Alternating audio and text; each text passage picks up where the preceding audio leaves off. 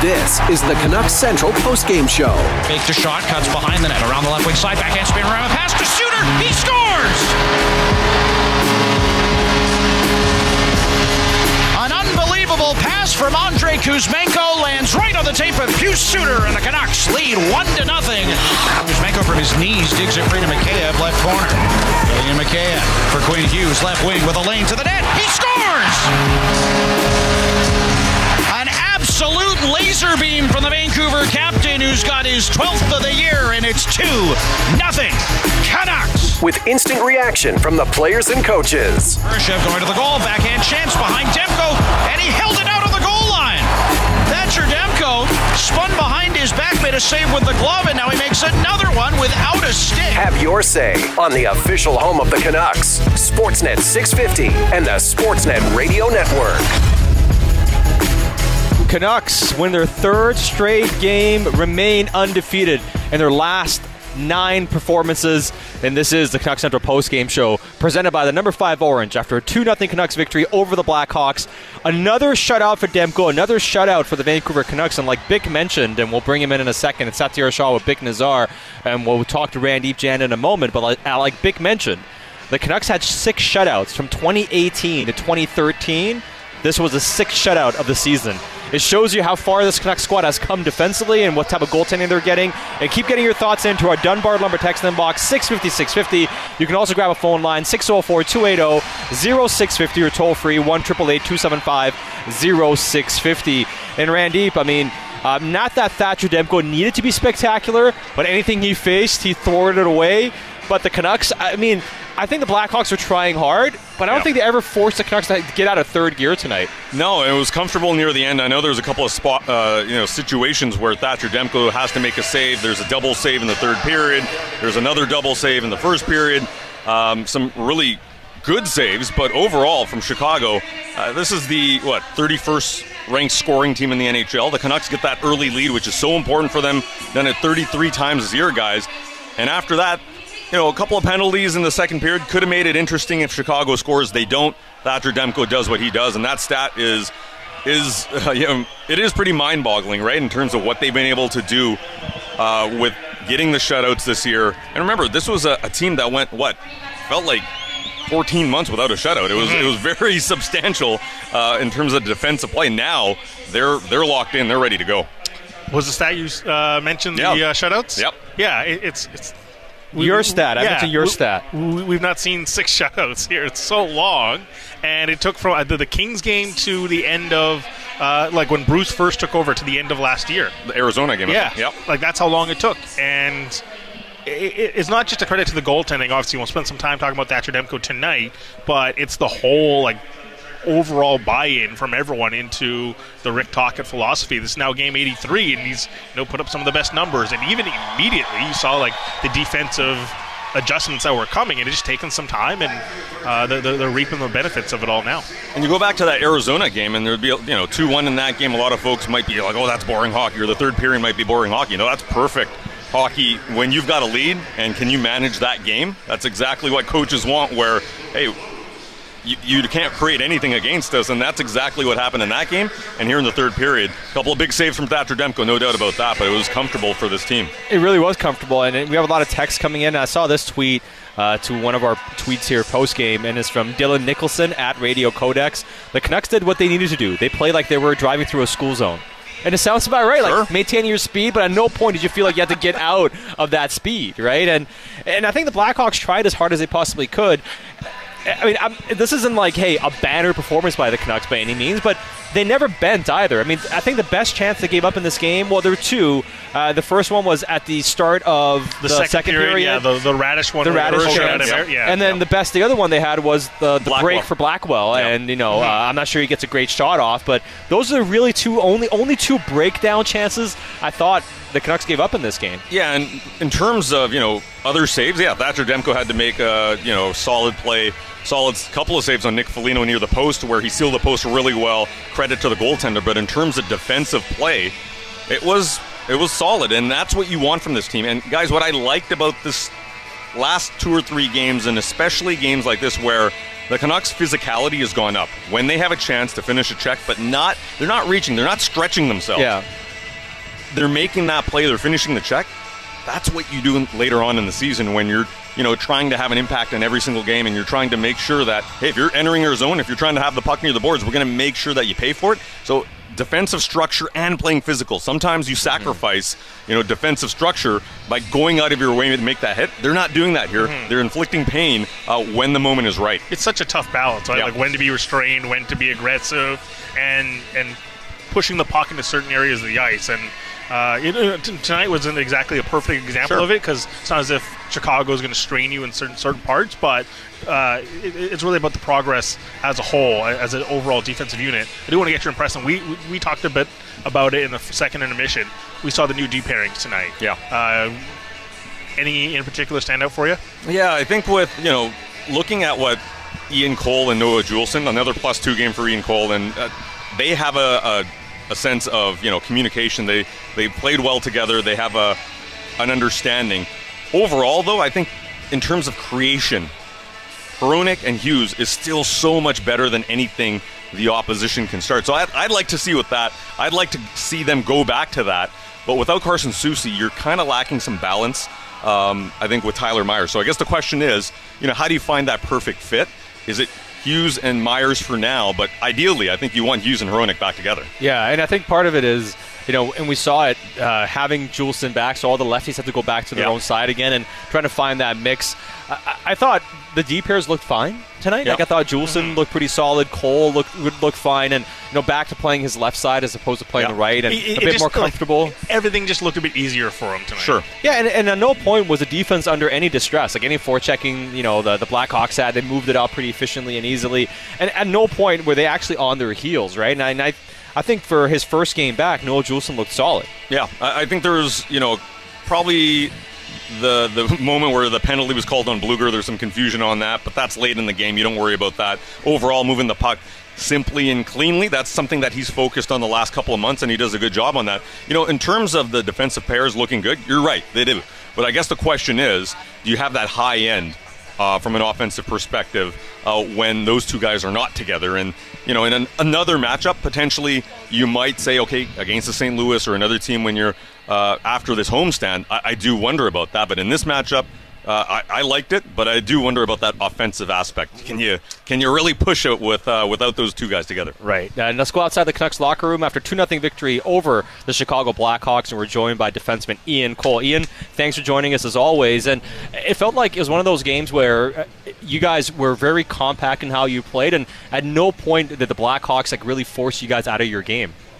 Yeah. Um, listen, as the season's gone, we've tried to continue to uh, play a mature game in the sense of like we know what works for us, we know what makes us successful, um, and we want to try to stick to that as long as we can here and and not deviate, um, regardless of kind of what happens. You know, they uh, they had a couple chances, um, you know, a couple fumbled pucks on uh, some bad ice, some some bouncing pucks, but listen you know, uh, ultimately our, our goaltender is great, and we trust him to make, uh, you know, obviously saves. And then if we do our job and try to keep pucks out of the middle and and uh, let the majority of the shots kind of be from the outside or, or from the uh, corners or, or from the point, uh, we should be we should be good over time. Ian, when we uh, sometimes talk about the way that games are played, especially in the third period, you're managing a lead. You know, fans and, and media will say that was a boring period, but that's a good thing for a player's perspective, is it not? You're limiting everything uh, in the defensive zone. Yeah, listen, we're not uh, we're not in the business of uh, well, you know, I guess technically we are in the business of entertainment, um, but I think that the most entertaining uh, you can be is by winning hockey games. So, um, you know, is it a boring period? Yeah, sure, that's fine. That sounds great for us, especially with a lead. Uh, and this season, we've been really, really good at that. Um, and it's something we pride ourselves on, and uh, you know, being able to kind of take a step back, you know, and have a little talk amongst the team and say, hey, listen, we're up by a goal here, or we're up uh, you know, by two goals in this case. Or hey, it's a tie game. We just scored. All right, hey, let's play smart. Let's play mature. Let's get pucks out. Let's get pucks in. Um, and if we do that, uh, we'll win a heck of a lot more games uh, than we lose. And, and you've seen that so far this year. Uh, you mentioned the goaltender. He ends up with his uh, fifth shutout of the year, and it's six uh, for the team, which is not something we've seen a lot here in Vancouver of, of clean sheets for uh, the team. You know, how, how much is is that discussed of, of keeping this defensive structure going and, and, and getting that zero on the board? Yeah, I think the shutout isn't necessarily the goal. Um, you know, the shutout's a byproduct of of playing a really solid team defensive game. Like, you know, it, a shutout's great. It's not just our goaltender; it's the players too. But it's not just our defense; it's the forwards too, right? Um, and if we play a five-man defensive team defensive game, right? So we need to make sure that you know our forwards are coming back, our forwards are making the right reads in the back check. They're taking guys right. The D can have the greatest gap in the world, but if they hit a late guy who comes down the slot, there's not a ton we can do about it. So that's where we, we rely on our forwards to come back hard, come back smart. Uh, and they've done a fantastic job of that, and they've gotten better and better and better as the season's gone. So, you know, if we as defensemen can do our job and they can do their job, it you know in turn makes Demmer's job a lot easier, and then th- good things start to happen consistently. Uh, your your PK killed uh, every penalty you faced tonight. What's been the real key to the success you guys have had the past 15, 20 games? Yeah, listen, I think that um, you know early on in the season, um, I think we were better than our percentage let on. Um, I think we, you know, there were a lot of kind of uh, weird situational goals. You know, five on threes, uh, six on threes, six on fours, things like that. Um, you know, not to say we were perfect by any means, but it was kind of a new system. I was kind of getting used to it, but you know, I think you see as we uh, get more used to it, dial in our reads, dial in our kind of um, uh, our responsibilities. Um, you can start to have you can start to get more pressure out of that diamond setup that we're in. So, um, you know, we don't want to sit back and be passive. It turns into a shooting gallery, which is not great. So, you want to be able to pressure while staying inside of your structure uh, and knowing what your responsibilities are at any given moment. Um, and when we can kind of juggle those two things, uh, then you start to see uh, that percentage start to tick up, which is you know kind of what we've seen recently. So, so it's been good. We've been talking here recently, just on, on the PK, that the, the, the forwards they're really tall, uh, along with the, the D men you guys obviously have. How much does like the the forwards reach impact you guys on the back end on the PK? Yeah, no, I mean, I think you know, I think you can go about influencing pucks, you know, multiple different ways, right? You can do it, you know, with your body position. You can do it with your length in terms of how long you can reach with your stick. Uh, you can do it with your stick position. You can do it with your skating. So there's m- multiple ways to do that. Um, you know, when we're in that diamond setup, it is a little bit more of a stationary thing rather than you know that whole kind of steer down traditional kind of toilet bowls kind of circle, if you will. Um, so it's a little bit more stationary, but um, if you can continue to influence and kind of steer guys with your stick and body position into uh, good spots for us, bad spots for them, um, you know, you can t- kind of take away some of the danger uh, that you see out there. So. I, I agree with you. Uh, you know, length and length of stick uh, certainly uh, certainly helps with that for sure. Noah's mentioned, you know, one of the best parts of playing with you is that you communicate, you talk when you're on the ice, and you've been on some successful teams, two-time Cup champ. Uh, you know, how important is that when you're trending towards the playoffs? You're getting ready, you're refining your craft, uh, and as you head towards the, you know, the later stretch, the second half of the season. Yeah, no, I mean, I think um, you know, I think as we as we start the season, right, uh, communication is is huge. Uh, more so just to get on the same page in, ter- in terms of like seeing a play develop and coming to the same conclusion at the same time. So, uh, um, you know, does it is it tough to change someone's mind on the ice when they've already made up their mind? Yeah, it probably is. Um, but the more you talk, the more you talk on the bench, the more you talk after the fact, uh, you know, between games, the more you can get on the same page. And then when you're reading the play the same, then you can kind of cement those decisions with good communication. You can tell guys to skate when they're already been thinking about skating um, things like that. So, hey, final one before we let you go, Ian. I remember chatting with you at training camp, and you mentioned now you came to Vancouver because you saw the talent here and you thought this would be a really good team. Uh, obviously, you guys have gotten off to a fantastic start, but I, I, guess you're one of the least surprised people the team is as good as they are so far this season. You know, I, yes and no. Um, you know, would would I have said that we'd be you know first in the league here? Uh, you know, halfway through the season or, or by you know bye week you know, probably not. Um, that being said, I think that you know when I got asked the question, you know, not necessarily from you guys, but just in general, mm-hmm. uh, you know, well, why would you want to come here? You've been in a lot of good teams. Like, why would you want to come here? kind of insinuating, hey, right. this team kind of stinks. Why would you want to be here? Um, and I was kind of like, I, I, think you guys are missing something here. Like, I think this is a really good team, or has the potential to be a really good team. Um, so, did, did, I think that we could be a play t- playoff team? Absolutely, I wouldn't have wanted to come here if it wouldn't, if we would have been in the basement. Um, so, listen, I, am not surprised by where we are. Uh, pleasantly surprised, um, but not completely. But yeah, I mean, sure. Did we have we overachieved? Yeah, definitely. Um, but you know, listen, we've had a really great mindset in terms of uh, uh, you know a day at a time Um, you know, is take a, you know, just trying to work every day, trying to improve every day. You know, all those cliches, if you will. Um, but it is true, uh, and it has been very helpful for us, and it has been something that we've been able to kind of lean into and you know not get ahead of ourselves. And you know, for instance, after a great win against Toronto, uh, we come back and have a two nothing shutout win against Chicago, and it, it'd be really easy for a team to kind of like let up and just say, "Oh wow, great win, let's go on cruise control." Chicago stinks. You know, we didn't do that. And we played hard and we and we got a shutout. So that's a uh, that's a good thing.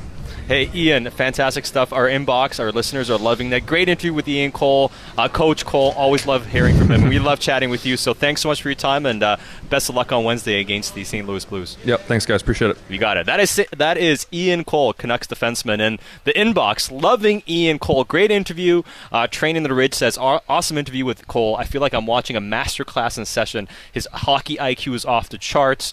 Uh, Ian Cole is a great speaker. I can see him becoming a coach one day. That's Chris from Vancouver, and this one says Cole has an amazing future as analyst. Fantastic insights every single time. Could not agree more. By the way, don't get it wrong here. Uh, Chris from Vancouver, first time texter, Oh, saying right. he's a defensive forward. So, so Love send it. in your player All right. profile uh, if, if you're texting in. You don't even have to be a first timer. Just if you're Your uh, profile. smooth skating right-handed D-man, uh, text it in. I've, I've never shared mine. Stay at home D. Uh, just We knew. Don't Murray worry about it. Murray We knew. Baron in his prime. Randy Janda, announcer. Yeah. oh man, no, I mean it's it's great stuff for me and Cole too. Like Always you know, we, and and you know he he mentioned even him. Like I don't think even the most optimistic Canucks fan. And even the most optimistic Canucks player, the ones that thought, "Hey, we're better than people think. We got a chance." Nobody expected this. Yeah. 47 games into the season, 68 points. Jets lose tonight. The Canucks are the top team in the National Hockey League. It's wild, right? We had this conversation, all of us, prior to the season, whether it was on your show, Vic, your show, you know, maybe a collaboration on your guys' roundtable, all of that.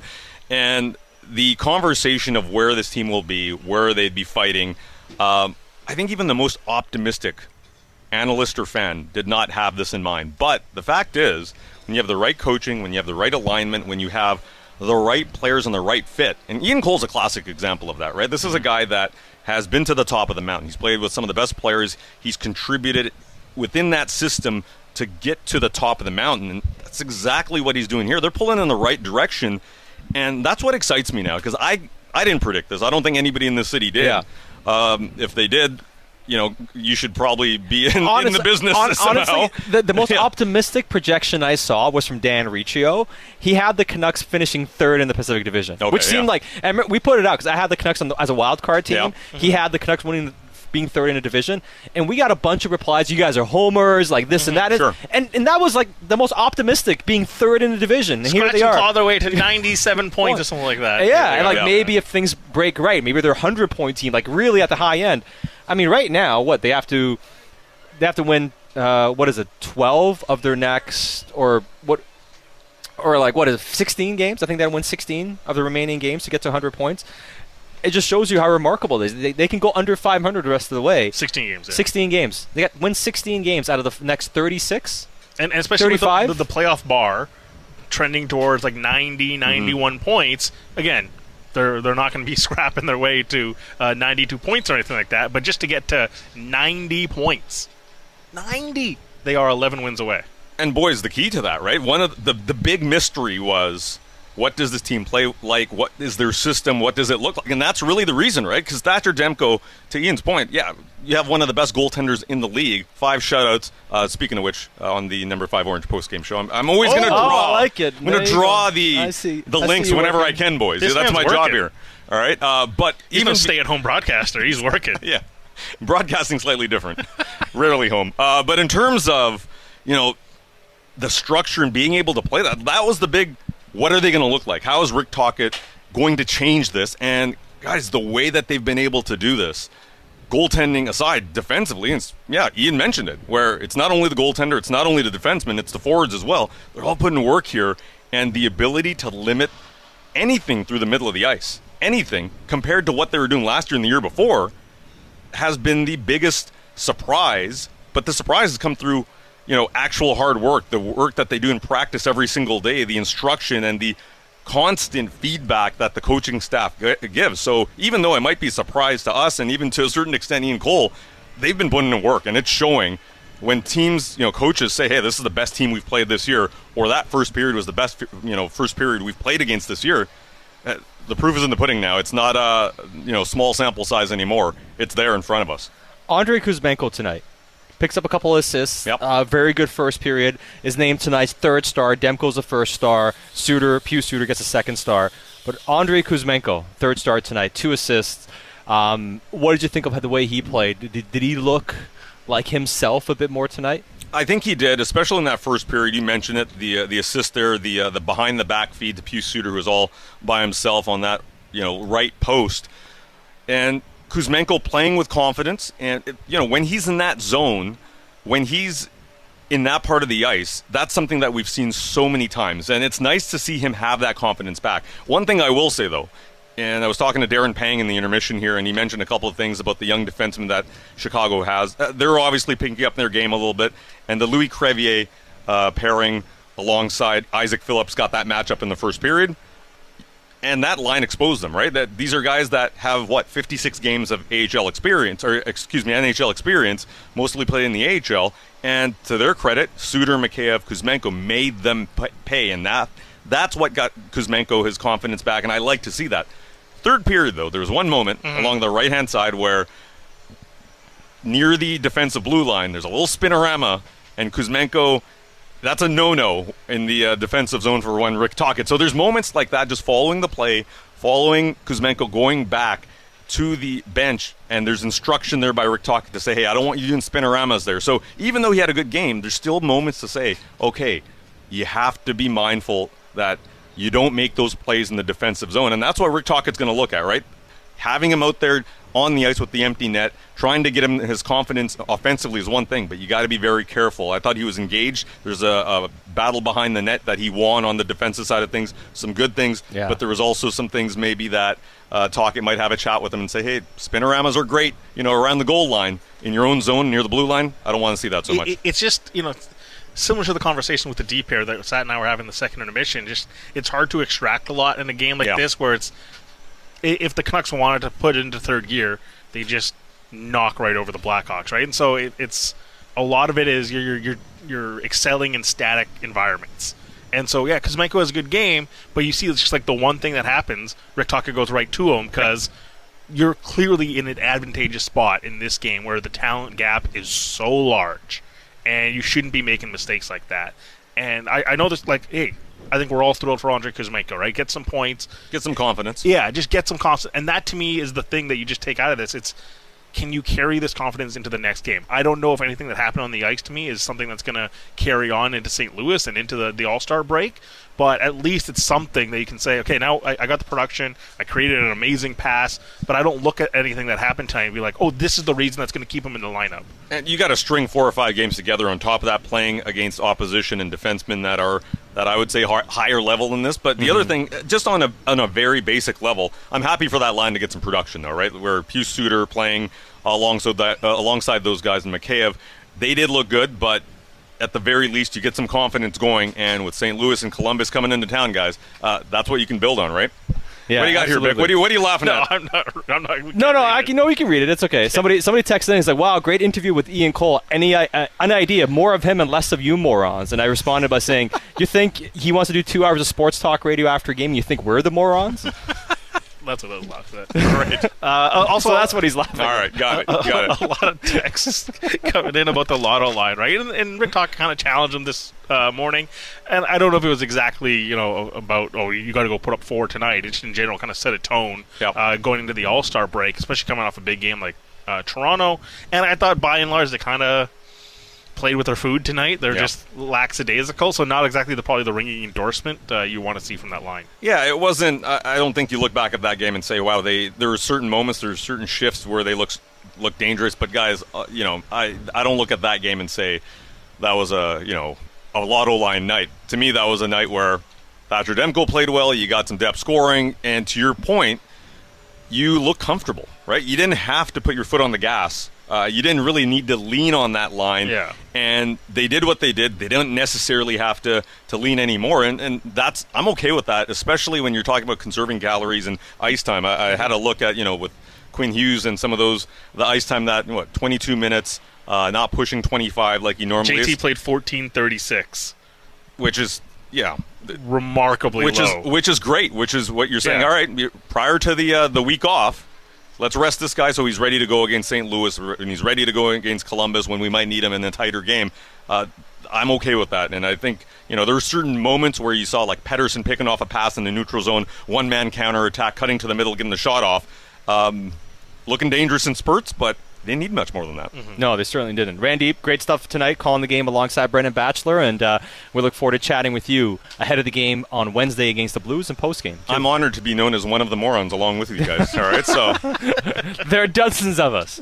there are many boys. of us. Uh, fantastic stuff as always from Randy And uh, keep your thoughts coming into our text inbox 650 650 courtesy of Dunbar Lumber 604 280 0650 or toll free 1 275 0650. We are going to get to your phone calls in just a moment, so hold on to your phone lines. We'll get there in a second. A lot of reaction on the text inbox 650 650. Uh, and you mentioned, Bik, uh, people texting in, and, and you can say, you know, what type of player were you? Farad says, fringe seventh D man on a beer league team. It's pretty incredible how this team has been able to shut down a lot of the doubts about them from earlier in the season, from things like they can't beat winning teams to sloppy first period play. They seem to do it all now. That is Faraz texting in. And I think that's a good point. They found different ways to win hockey games, but also like the things that we've questioned about them. Can you be- beat good teams? Can you create? Uh, can you create higher degree scoring chances? Can you score some, you know prettier goals? You're getting a lot of bounces. Can you create uh, get more creative offensively? It seems like every question we've had, they've to some degree answered it so far. Yeah, certainly. And, and when you look at their record against good teams too, like they've pulled in. I, I think they play 750 hockey somewhere around there of teams that are you know above uh, 100 point pace. So they, they play s- fairly strong. Fairly strong, and it, it's the fact that they can always rely on a certain level of defensive competency, keeps them in games and wait for your opportunities. Again, tonight, I, I don't think you're pulling a lot out of tonight of like, oh, this is how they're always going to play moving forward. They did the business, got their two points, carry on. Uh, but they have constantly found just different evolutions to the season so far. And i i again, it's it's what good coaching is supposed to do. You're supposed to kind of get your team to ramp up at different elements of, of the season. So, you know, Rick Tocchet challenged them a while ago that hey, it's going to ramp up. You have to match it, and certainly so far through this month they've done that. And what's going to be interesting now is post All Star game break, uh, uh, All Star break, that run to the deadline. What does that look like? And then what does the post deadline run look like? That's you know that that as much as it is on the players too to to maintain a high. Uh, high energy level. It's also going to be about the, the coaches to make sure they're they're doing it so you, you can get peak performance at the right time of the year. Yeah, exactly. And you know, if you can conserve some energy through some victories, but also stay true to your staples, like it wasn't like they were kind of you know slow playing this game and they were playing loose. Like they they stayed in position for the most part. A couple breakdowns here and there, but not too many. And and that's a way to be able to play the right way, almost like playing tired in a way. Tonight, that's kind of what it felt like uh, for this Canucks team. Uh, a lot of reaction on the text inbox 650 650.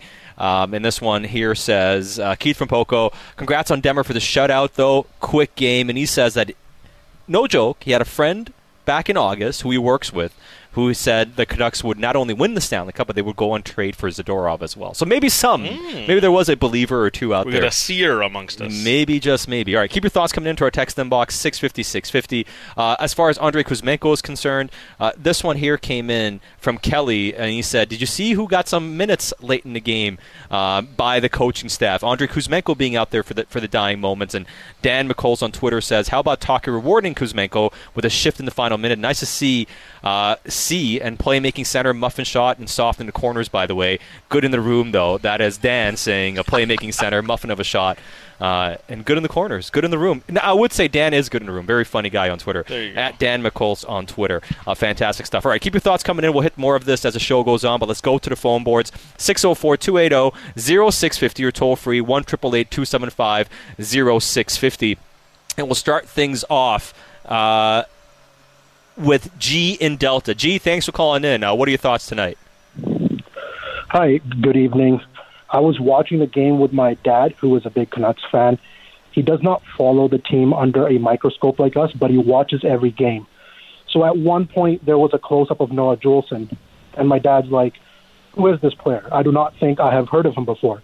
Now, I was very pleased to hear that because players are noticed for being very, very good or very, very poor. Juulsen is neither, in my opinion. People like my dad not noticing him, that is exactly what is wanted from this player. It means he does not stink. That being said, there was some rust on him tonight, as expected. He made a few poor plays, but luckily it did not cost the team. Hopefully, there is improvement over the next few games and practices. I would like to bring up one more thing before I hang up. John Shorthouse mentioned during the broadcast Bedard and Eichel are injured. They are being replaced by Connor and Trocheck. Now, I am glad that two very talented and deserving players are going to the All Star game, but that also means Chicago and Vegas will have no representatives. If Bedard and Eichel are not being replaced with a teammate, then why have that stupid one player from every team rule in the first place?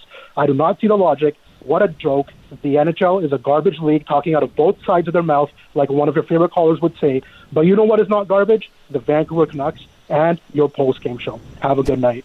Thanks so much. That is G calling in. Uh, fantastic stuff. I mean, who who from Chicago is going to go outside of Connor Bedard to the All Star break or uh, to the All Star game? There's Just really Jason Dickinson, I guess. that's pretty much it. I mean, he got rewarded, Nine million. got paid. Good for him. Good for Jason Dickinson. game. Yeah, take the Um, money. And then, yeah, I mean, could Stone have gone? Some guys from Vegas. Uh, yeah. Uh, as far as Juulsen, uh, you know, what was, what was interesting too is he's coming back to the lineup, so that's a bit different. And Ian Cole's going back to the left. You know, natural spot, obviously, but you know, a handful of games there on the right. Uh, was there any, you know, rust? Yeah, there, there wasn't. Even Noah Juulsen said that in in the first intermission with us. That yeah, just a, a couple things you got to get right again. But I thought by and large it was just a, a, prototypical uh, Noah Juulsen night once again. A, a, a block shot as well, and just ticked the game along, did what he had to do, and you know he's going to get a run of games here with Carson Soucy out. So uh, health most important, but doing the basics uh, for Noah Juulsen uh, has has earned uh, his trust uh, in the coach again. Certainly has, and I mean, y- y- Carson Soucy has been terrific on the PK. Like he's been one of the better PKers in the league when he's played. But the luxury has actually been that Noah Juulsen hasn't been far much Found wor- money. much worse, right? and like he's been one of the role, better yeah. guys, and he is one of their better PKers. So you lose Soucy for the PK. Mm-hmm. Didn't really miss much of a beat because he comes in and, and fits into that role. And, you know, James and Qualicum Beach says, How are they different with and without Soucy in the lineup? I think the one difference that's a positive, and I'd rather have Soucy in the lineup. Like I'd rather l- deal with the problem, but one positive, everybody was comfortable playing their right side tonight. Yeah. So you had the three righty defensemen in Myers, Hronek, and Juulsen. You had Cole shifting back to his left. You have Zadorov and Hughes on their left, and it seemed like Ian Cole was more comfortable just in his on his left side. That's something that Tocchet mentioned too about you know getting him back to playing the left side. That's a positive and I'd still rather have I'd rather deal with the problem of having two lefties together and having Soucy in the mm-hmm. lineup. But to answer the question, the one benefit is you get guys in, in their natural sides. There, there have been a couple of moments in the offensive zone where, like a DDD pass to Ian Cole, taking it off the backhand, and just trying to make a play that you know it, it just been a little slower. But again, th- that's in the offensive zone. Like to me, it's like take care of the defensive zone first, Yeah. and then worry about the stuff. And you're not expecting a lot of offense from Ian Cole, anyways. But the other couple of moments, again, it's it's so minor because it's just it's he's been playing all season on the left and a couple of games on the right. There was just a couple of moments where maybe the the deep pair, um, when Cole's on the right and Zadorov out there, that they kind of got put on the same side. And it's just like how they're rotating from behind the net into the front of the net and sides they take. It's like small stuff like that. It, certainly trust Ian Cole to kind of figure it out if he got a long stretch of games and just be more familiar with that. But by and large, like I, I really liked his game again tonight. Just a couple of subtle passes, and he, he just looks so comfortable on the left, and it just gives you such stability uh, on that side too. It certainly has. Now the drawbacks are defensively. Carson Soucy has been an absolute monster, Mhm. and how good he is at, at clearing space. But he gets the puck so quickly, so good with his stick. And one of the more impressive things about him, and he's not this you know high end puck mover, but he he doesn't really get stressed out. Like once he gets pressures on him, he can still make the simple play, and never tries something too fancy. Like he knows I- he, he very much knows what he is and what he can do, and he stays within that. And I think when we say simple plays, we talk about okay, like when the puck's there, just hit the first pass and like let someone else take the burden of the playmaking ability. It's it's not even just that; it's that he's extremely willing to take on forecheckers, and I don't mean skating up the ice. Like he in, almost invites them into his personal space and says, like, well, my reach is just so large, you're not going to come close to the puck. And he takes on the first forechecker and just slides it to someone else, and suddenly that forechecker's out of the play. And now you got someone playing with speed. Like we've seen a lot of reverses behind the net to Tyler Myers, and now he can play with an open uh, lane to skate into, or just hitting a forward. He's willing to do like uh, high leverage stuff really simply because he just he, he plays fast. He knows what Yeah. he's doing before he has to go make the play, and that reach just is always a factor uh, when Carson Soucy has the puck. Yeah, he certainly has been, and a real nice addition to the team. Unfortunately, injured out five to six weeks. Noah Juulsen drew back into the lineup here tonight in a two 0 Canucks victory. Thatcher Demko with a shutout, his fifth on the season, sixth so far for the team. Casey Smith getting the other shutout. Uh, before we go back to more text messages, let's take one more phone call. Let's go to North Van, where we have Stuart on the line. Stuart, thanks for calling in. Uh, what are your thoughts tonight? Hey, gentlemen. Hope your evenings are going well. Thanks for uh, taking the call as always. Appreciate it. No, always. Thank you. Oh yeah, absolutely. Um, so yeah, I mean, like uh, it's. I'm just going to preface this with I'm still taking every game and every victory at just one game at a time because you know we're still in that mode of being Canucks fans in Vancouver where half the team are talking PDO and talking about all this and all that. Others are already literally you know camping out for their spot on Georgia for the parade. So let's just dial it back. Let's just make it realistic here. And looking at the standings, looking at some of the recent out of town scores, we're starting to see the chessboard on the table and the pieces are starting to be put there. And what I mean by that is the past now, how the West is shaping up. I mean, the dynamic in the Pacific has changed fundamentally post holidays. You know, the Oilers, are they ever going to lose again? Meanwhile, you've got the Kings potentially losing tonight to the Sharks. The Preds are in free fall. Uh, Knights in overtime loss. Jets lose. So, I mean, the way it's matching up here, if things kind of remain at this pace, it's looking like we're getting, you know, first or second wild card. And at this point, the way that all the guys are playing, you know, it, it's everyone. It, honestly, like this isn't hyperbole. This has that feeling of a team that was 2011, where top to the bottom line, it's not even a bottom line. It's just a solid core, a good energy line. No one's dogging it. No one's half-assing it. Everyone's pulling their weight. If there was a year to go all in, it has to be this year because realistically, we know, guys, with the contracts upcoming, the extensions, the money that people will get paid. I don't care if you're Pettersson or Zadorov, you will be making more money than you are right now. We won't have this same team in 2025, 6, 7. So you, you got to go all in. And I mean, you look at tonight with Demko, he, he looked like uh, the brick wall in Wayne Gretzky's 3D hockey for the 64. Like he was just. There was a moment, sorry, in the last game against Toronto where he was so pissed at himself in the second when he let in those three goals. You could see through his mask. He was just burning on fire. And you see Hughes making his stick reduced to just a couple twigs. Miller's always fired up. This is what you want to see. This is what the Canucks have been lacking for a decade or the better part of it. The, you can see they care. They want it. And this is something that's so refreshing. Again, I'm taking a game at a time, but at the same time, you have to think, are we going to get a better chance than this spring to make an actual run? And I'm going to hang up. Thank you guys. I want to hear what you guys want to say. Hey, thanks for the phone call. Uh, that is Stuart calling in from North Van. And I mean, I don't think he's wrong in terms of if you want to truly be able to contend, you have to add a little bit more. I think the team is aware of that. They've talked about that. And I think based on everything we had Jim Rutherford tell us on Canuck Central last week, if you missed the interview, you can check it out. He essentially said we're not going to be afraid of making the team better. He said there's always a risk when you make a trade for a team that's going well. There's also a, maybe a bigger risk to not do anything if you're not adding to the group. And he wasn't too afraid of sharing his thoughts of trading draft picks potentially. Doesn't want to trade his you know top prospects, but understands they may have to trade a good prospect to get better. So I think the organization, the team, is very much in the mode of we got to take advantage of what we have. We can get a bit better, and if we get a bit better, maybe just maybe we give ourselves a really good opportunity once the playoffs come around. And we'll get into some of the trade stuff a bit more as the show goes on. I know a lot of people have questions about that, but uh, I, I don't think Stewart's wrong in his assessment that this is a this is the type of year where not to say you trade everything for rentals, but you have to give yourself a you have to give yourself a couple additions, Yeah. so you can really take advantage of what you got going right now. So I, I think when we talk about trades and, and at this time of the year, people like to use the phrase all in. I, I don't view it, at at least the, the, the trades that I have in my mind of what they should go target, don't strike me as all in moves. If, if you're giving up a lot for rentals, then those are all ins, okay?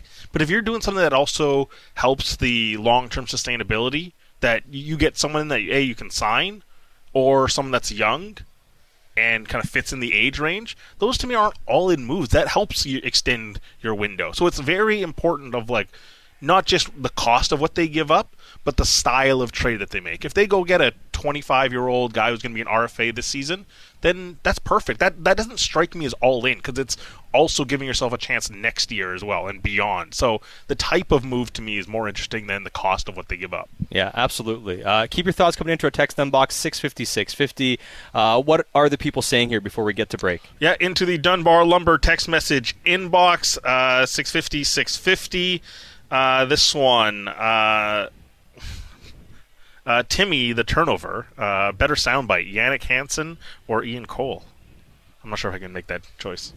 That's that's that's really good. Jannik Hansen, Ian Cole. That's that's really good. I mean, let, us They're go with Jannik because uh, right, Jannik is focused on the job, and Ian Cole is, you know, he's got kind of distracted by being Sure. a National Hockey League player. Jannik, by the way, tomorrow on the People's Show uh, on Tuesdays. Uh, this one, uh, I hope the first line takes a long look in the mirror. They just weren't good enough tonight. Uh, where's Boeser been? No production for a few games. Uh, and this one, Canucks played hockey tonight. Canucks won hockey tonight. The hockey is complete for the night. The Canucks are in first for the night. Good night. Good. No, that's very good. And this one, Hockey Sports Pod, a brilliant marketing by the league to make sure that Connor Bedard and Macklin Celebrini can make their Vancouver homecoming debuts on the same night for the Blackhawks next season. Let's see what you did there. Hockey Sports Pod. All right. Uh, keep your thoughts coming into our text inbox. You can also grab a phone line 604 280 0650 or toll free 1 275 0650. It's Satiar Shah with Bik Nijjar. Canucks win 2 0 over the Chicago Blackhawks, and this is the Canucks Central postgame show presented by the number 5 Orange, a Vancouver legend. They've got sports too. More, more coming up on the home of your Canucks, Sportsnet 650. Catch up on what happened in Vancouver sports with Halford and Brough in the morning. Be sure to subscribe and download the show on Apple, Spotify, or wherever you get your podcasts. This is where you talk Canucks. You're listening to the Canucks Central Postgame Show on the official home of the Canucks, Sportsnet 650 and the Sportsnet Radio Network. Into the Blackhawks zone. Left wing for Noah Juulsen. Long backhander wide of the net. Comes to Kuzmenko, bottom of the right circle. Fake to shot. Cuts behind the net. Around the left wing side. Backhand spin around. A pass to Suter. He scores!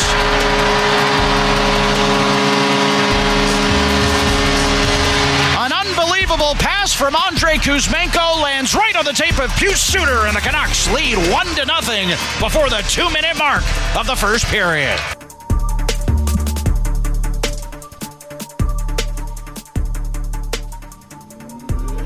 Canucks win 2 0, and that is your first goal of the game, and that is tonight's play of the game. Brought to you by Delaney's OK Tire Langley. Suter getting it. A nice feed by Andrei Kuzmenko, and Noah Juulsen getting the second assist on that play as well. And uh, it's the play that really got the crowd buzzing about, around Andrei Kuzmenko, and, uh, and how lively of a game he had here tonight.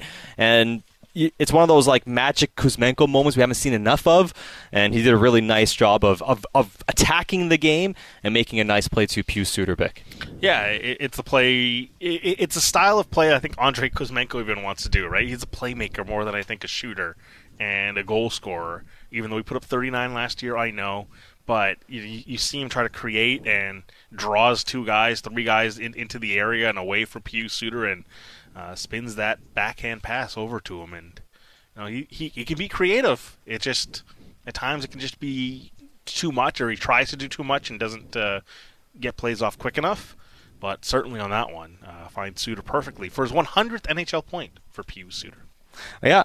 Uh, uh, Pius Suter, fantastic play by him to finish that play off, and he's been such a nice find for this team. And I thought that line, the Kuzmenko, Mikheyev, uh, Suter line was the Canucks' most effective line, especially for the first half of the game. And Suter had a couple of other opportunities to score, one in the third period, but especially one uh, in that first period. A great chance with a good feed from Mikheyev. So that line was buzzing, and they got the game-winning goal, made it one nothing at the time. Andrei Kuzmenko to Pius Suter, and that is a play of the game brought to you by Delaney's OK Tire Langley. Drive through winter with confidence by switching to Toyo tires, making tires for your road. Visit Delaney's OK Tire today on Fraser Highway in Langley. It's Satiar Shah with Bik Nijjar. Keep your thoughts coming into our Dunbar Lumber text inbox 650 650.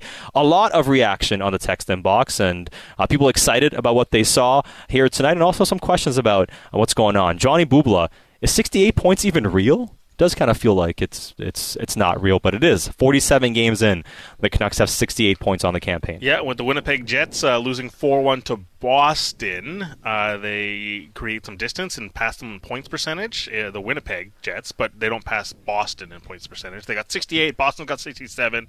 Uh, 723 for the Canucks. 728 for Boston. Yeah. So, however you want to look at it, you're right. Yes. Yeah. Hey, the most points, point percentage. Nonetheless, mm-hmm. regardless, the Canucks at the very top of the Western Conference standings, uh, at the very least. And we're keeping an eye on San Jose, LA, because that one's gone to overtime. So uh, maybe a, a, big night because Vegas lost in overtime as well. So on the out of town scoreboard, could be a big night for Vancouver. Yes, uh, it certainly could be, uh, and uh, we'll see what happens by the end of this evening. All right, I'll keep your thoughts coming into our text inbox. We are going to get to the thoughts of the head coach Rick Tocchet in a moment, but let's go to the phone boards and take one more phone call. Let's go to Aiden in Nanaimo. Aiden, thanks for calling in. Now, what are your thoughts tonight?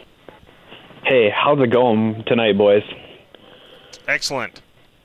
Uh, yeah. So Thatcher Demko stood on his head this game. He really did. He saved tonight. I think he did. Um, the Canucks did play good, but Thatcher Demko saved tonight, and that's what I want to talk about. Um, is Thatcher Demko tonight? I want to go off on him a little bit and just say he's he's taking the Canucks' historic season right now because we all got to admit Canucks have, are having a historic season. I would have never thought that in like 61% into the season or whatever, the Canucks would be first in the first in the league. It's absolutely insane. But I like without Thatcher Demko in net, I think they would be they would still be good, but they wouldn't be as good as they are right now. Thatcher Demko's been really, really good. And he's got five shutouts on the season and he's just playing at a miraculous level. He's playing like he's playing like a goaltender should be. He's ha- he's hanging the Canucks in there. He's making making it so they can win hard games, easy games, and stuff. Right? I don't think it was an easy game for the Canucks tonight. I really don't. They played Chicago. Chicago's not a very good team in the league, and they struggled. I really think they struggled tonight. Um, but you know what? Two points is two points, even though they couldn't or that they still capitalized and won. I think the only reason they won is Thatcher Demko tonight. Um, anyways, um, one more thing that I want to mention is I don't know how the playoffs are going to pan out because there is a lot of more hockey to be played. There's another, what, 30, 35 games. Anything could happen. Um, look at Edmonton; they're just climbing the standings. They're just on a hot streak right now. So we just got to keep winning games. Got to be critical. Got to move the puck around. Got to just be a team sport. Like Canucks have been doing a very good job of it so far. Just keep up the road, and then when the playoffs do start, they got to start fresh. They got to reset their minds and they can go from there. Yeah. hey, hey, thanks for the phone call. That is Aiden and Nanaimo calling in. Now, keep your thoughts coming into our text inbox, 650 650, courtesy of Dunbar Lumber, and we'll get to more of your thoughts. But it's time to hear from the head coach. Canucks win 2 0 against the Blackhawks here at Rogers Arena, and here is Rick Tocchet talking about the type of game it was tonight. Yeah, it was really quiet, you know, in the sense that. Uh, but the Demmer's solid as hell, you know, and uh, you know we got the two goal lead, kind of just kind of little prevent defense and won the game two nothing. You talk about Thatcher, just about his play this year. He's obviously been great in this building, and we talked to Quinn moments ago, and he talked about the pride that the guys have playing better defensively in front of him to make it easier on him than maybe it has been in past years. Is that how you sort of see it as well? Yeah, I mean we you know, we try to you know, buy into the defensive system. You know, we're going to have our breakdowns and stuff like that. But yeah, most of the guys have bought into the structure of it. We talked this morning about Suter, Kuzmenko, Mikheyev playing more connected. Did you see that from them? Them playing connected, that tri- those triangles in the offensive zone. Yeah, yeah. There's more triangles. You know, a little more holding on to pucks.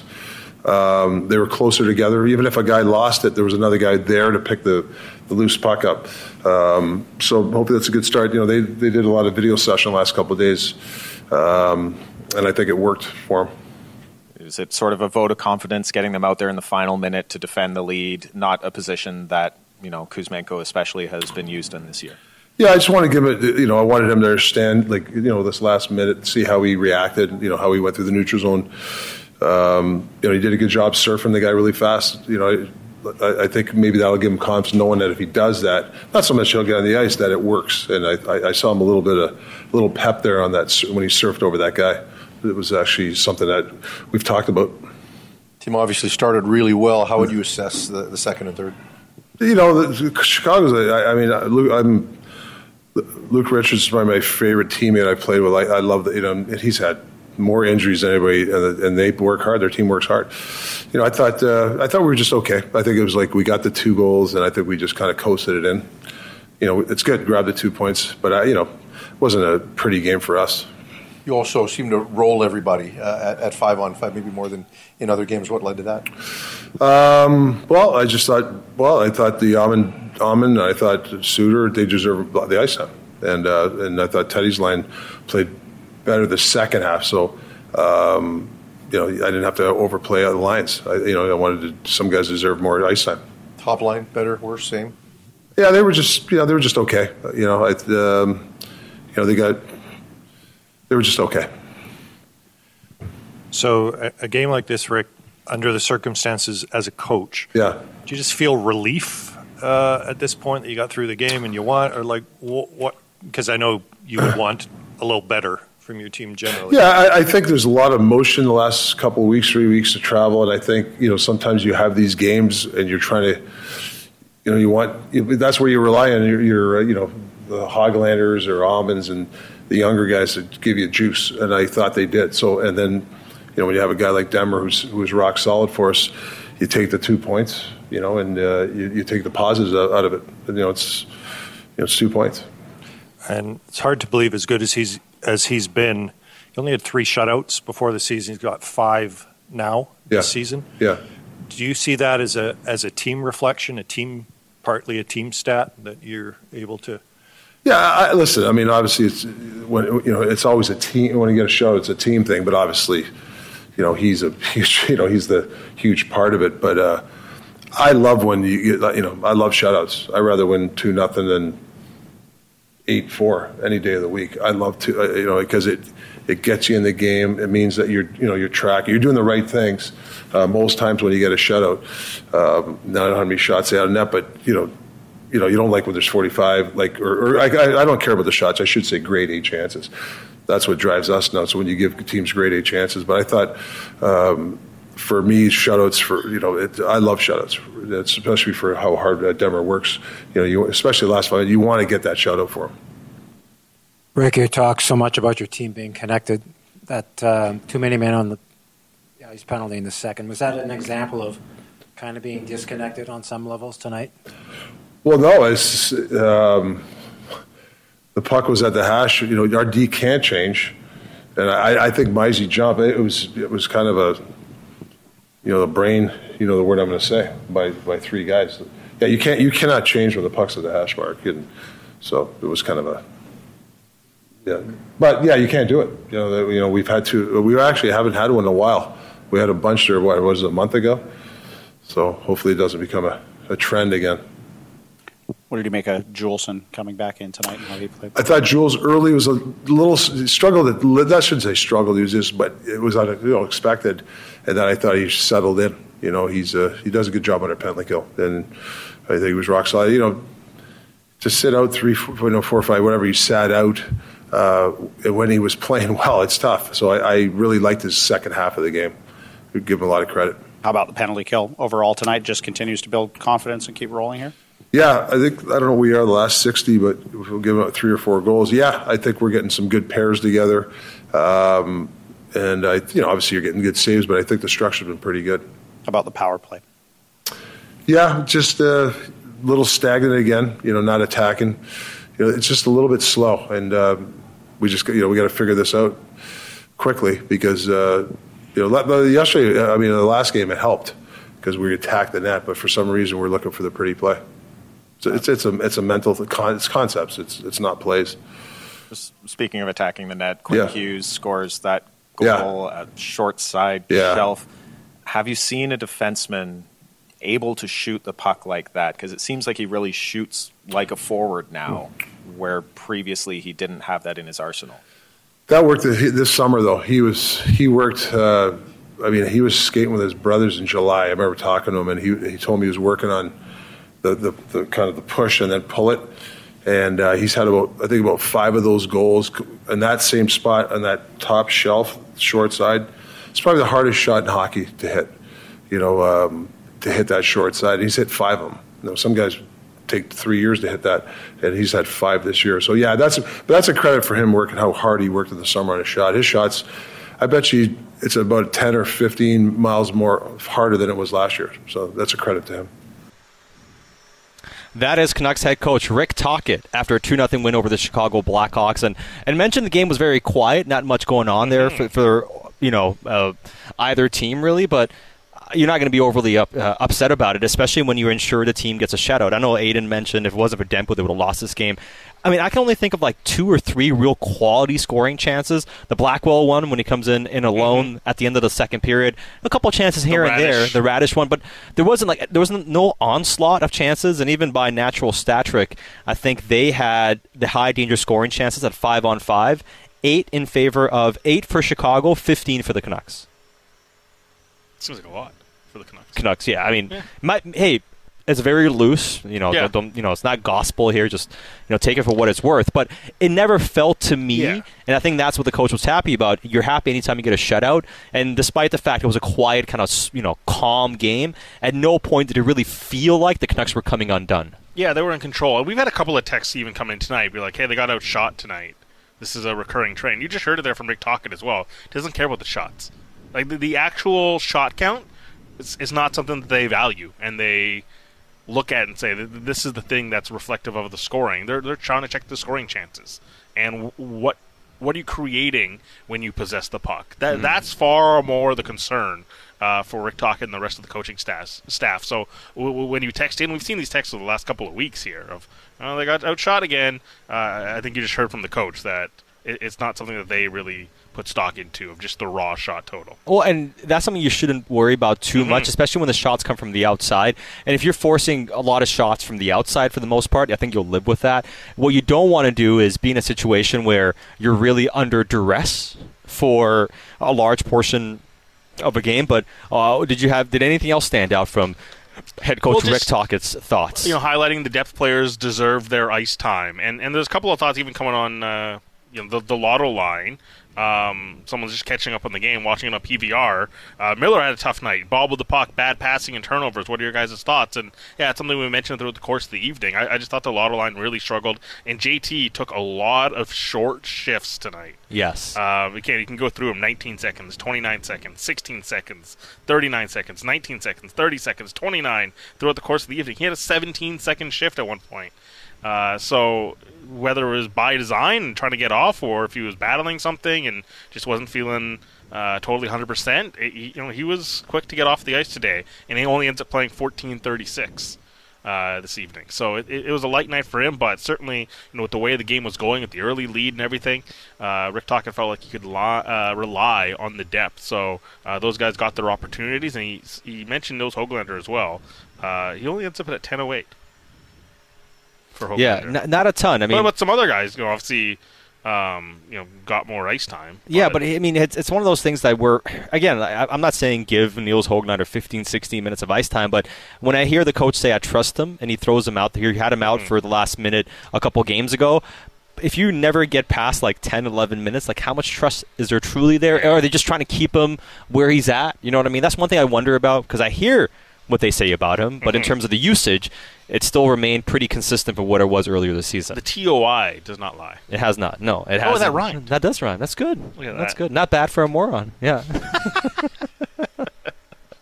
uh, fantastic stuff on the text inbox 650 650. And Marcus and Gibson's had this question, and it's about the blue line because you saw um, Noah Juulsen get back in there again. But do you think Tocchet will rotate in a seventh defenseman with Soucy out? Will we see someone like Friedman get into a game or two?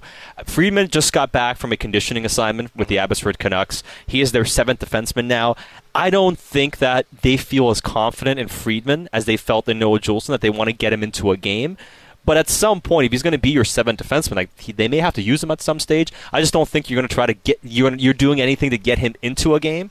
I think it's But he hasn't played since uh, since uh, Zadorov has arrived. yeah. I mean, the- It, it was. Uh, I'm just trying to bring it up here. I think it was November. It's been a long time. It's been a very long time. That's why he had to go through the conditioning assignment, play with the Abbotsford Canucks for a couple of it games. was November 30th. It's been a long time. So I, I don't think they're going to try to get him in. I think it'll just be dependent on health at this point. I don't think they feel as confident in Friedman. And even towards the end, before they got Zadorov, there were games where he was playing like 10 minutes, 11 minutes, and his, his minutes were really being reduced. He played 857 one game. Yeah. So I I get the question, and there is a legitimate question to be had about the depth behind these guys. And we'll get to the trade deadline stuff here because people are, you know, wondering So about, you know, what's going on here with the Vancouver Canucks. And for all the talk about a forward, what type of defenseman do you think they might be looking at outside of a depth defenseman potentially? It, it's all dependent on cap space. I get mm-hmm. it, but I could see them if they're not going to be able to say go after a Tanev type. I could see them adding another depth guy that upgrades on Friedman. So, you know, if, if things happen in the playoffs, you have somebody you trust a bit more than Mark Friedman. Yeah, you don't want to be one injury away from Mark Friedman. Yeah. Which is again like i i- it's. No, we're not. We're talking. We're, It's not about him. It's just like it's go time, right? Like if if you're actually going to the playoffs, you want to make sure every base is covered, and you want to make sure you're as loaded up as possible. It, it, it's just protecting yourself. That's all it is. Mhm. Well, you need to have depth. Yeah. Why, why wouldn't you want to have a little bit of depth, right?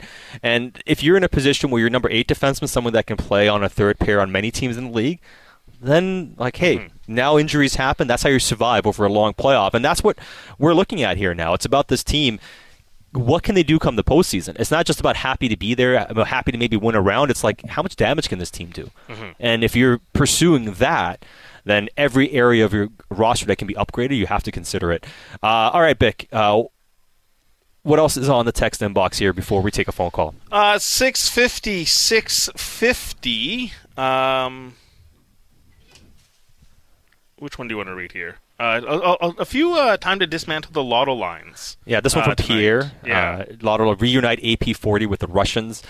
Yeah, Shervin also texted in from DT. Uh, time to break up the lotto line. Put Kuzmenko with some higher quality talent. It, it I, I think it's fair for a lot of people to say like, hey, they really weren't good tonight because they absolutely weren't. I use the phrase uh, they played with their food. Yeah. Uh, I, I think But- that's a statement about the team tonight. Not so much that line. It's more specifically that line. But I wonder, like you mentioned, was JT right? He kept his sh- Yeah. shift so short, and he played how many minutes does JT play tonight? Fourteen. Yeah. It's one of those things where was he maybe not feeling hundred percent? Like it just seemed like his energy level wasn't there for JT. But I don't disagree that they didn't really play all that great tonight as, as a line, and it's But been it- a few it's- it's games been- five been- on five. It's, it's been going on for a few games. You and I were joking. It, it, it feels like they like knew they were going to get broken up, so this is the last time they're hanging out. it's like you're at the party and, and your significant other does something. It's like, ah. It's like don't You say know, anything, you know. Like, I, I'm not going to break up tonight, but maybe in a couple of days from now, like Monday's going to be the day I got to get through the weekend. sleep on that decision. You know, it, it, it just they, like they do something at a treat a server wrong, right? You're out to dinner. It's like I'm not going to break up tonight. You but, know, I'm like, just not going to do that. That's this is the reason why, though. This is the reason why. that was the ick. That right? was- like I saw an ick, and it's like, oh, I'm out. I'm out. I, I, just- I, just- You th- are, you, are you saying Pettersson or JT saw an ick from one of the guys, and they're like, you know what? or or Rick Tocchet saw an ick, and he's like, guys, like this is the last game. this is the last game. I, I saw an ick. There's something you. I mean, I, I'm sure we've all you know had a significant other that like uh, a, a partner that uh, you know, claps on an airplane when it lands. You're just like, really? you're, why you're clap, clapping? This they did their job. People do that. They, they clap on the airplane. It's like, oh. I will say, if it's been a, like a bumpy ride and you you land, you're like, you know what? Okay, I feel sure. good. What- I feel some, good. Some people. Some- Lena, do you uh, clap on the airplane lads? No, she's big. No. She's like big. No, no. It- it's it's if you saw that would be an ick. Major ick. Yeah, major. major ick. ick, major ick. Yeah. You- You're, you're talking to a, a headset that doesn't have a mic. She's I- too I can- busy. I can, I can, we can put you up. Hey, here you go. Yeah. Put the headset on. What's a big like red flag ick? Ooh. In like everyday life? Yeah. People leaving the bathroom without washing their hands? Oh, Uh, yeah, I of mean, course, yeah, yeah, of yeah, course. of course, of course. That's a big ick. Yeah, Big especially ick. nowadays. Yeah. What we know about germs now. Yeah. Yeah, that's a good one. What are the hockey icks? Oh, uh, staying on for too long. That's got to be like Oh, the biggest yeah. one. Like, hey, everybody else changes, but your guy is Minute still out there. shift. It's like ick. Uh, Andrei Kuzmenko before his come to Jesus moment, What about tape jobs? Yeah, I mean, yeah, that can be an ick. It can be an ick. like all Uh, messed up, raggedy tape yeah. jobs. Yeah, like the Pastrnak one. It's like, oh, well, he's. But it doesn't matter. Yeah. like Pastor can put like one. Tyler Bertuzzi's? Yeah. No, maybe Um, that's why he's not working in Toronto. Oof. Not, uh, you know, working the bench, not opening the gate, the door. That's an ick. Yeah, that's that a is big bit ick. of an ick. Small ick, Yeah. tiny ick. All right, uh, keep your Not thoughts. blocking shots. Flamingoing. Ick. Ick. Not, not not everybody's on board though. This one says Pierre, uh, that is blasphemy. Keep the lotto line together. Do not break up the lotto line. So some are still truthers. The lotto line truthers still believe that line should stay intact. All right, let's take one more phone call. We're, we're gonna get to more Canucks reaction, player reaction, and we'll talk about the trade suggestions and questions people have as well. But let's go to Vancouver where we have Justin on the line. Justin, thanks for calling in. Uh, what are your thoughts tonight? Hey boys, how's it going? Do it going well, man. Uh, I got two things I want to touch on. First being um, Kuzmenko and uh, the trade deadline. Um, just like talking about Kuzmenko, you know, he's coming off like whatever he had, like forty something goals or whatever it was last year, and then you have everybody talking about, oh yeah, let's trade him, whatever this and that. I think people are always like so quick to forget that it's essentially his like sophomore season in the NHL, sophomore slump, and all that kind of stuff.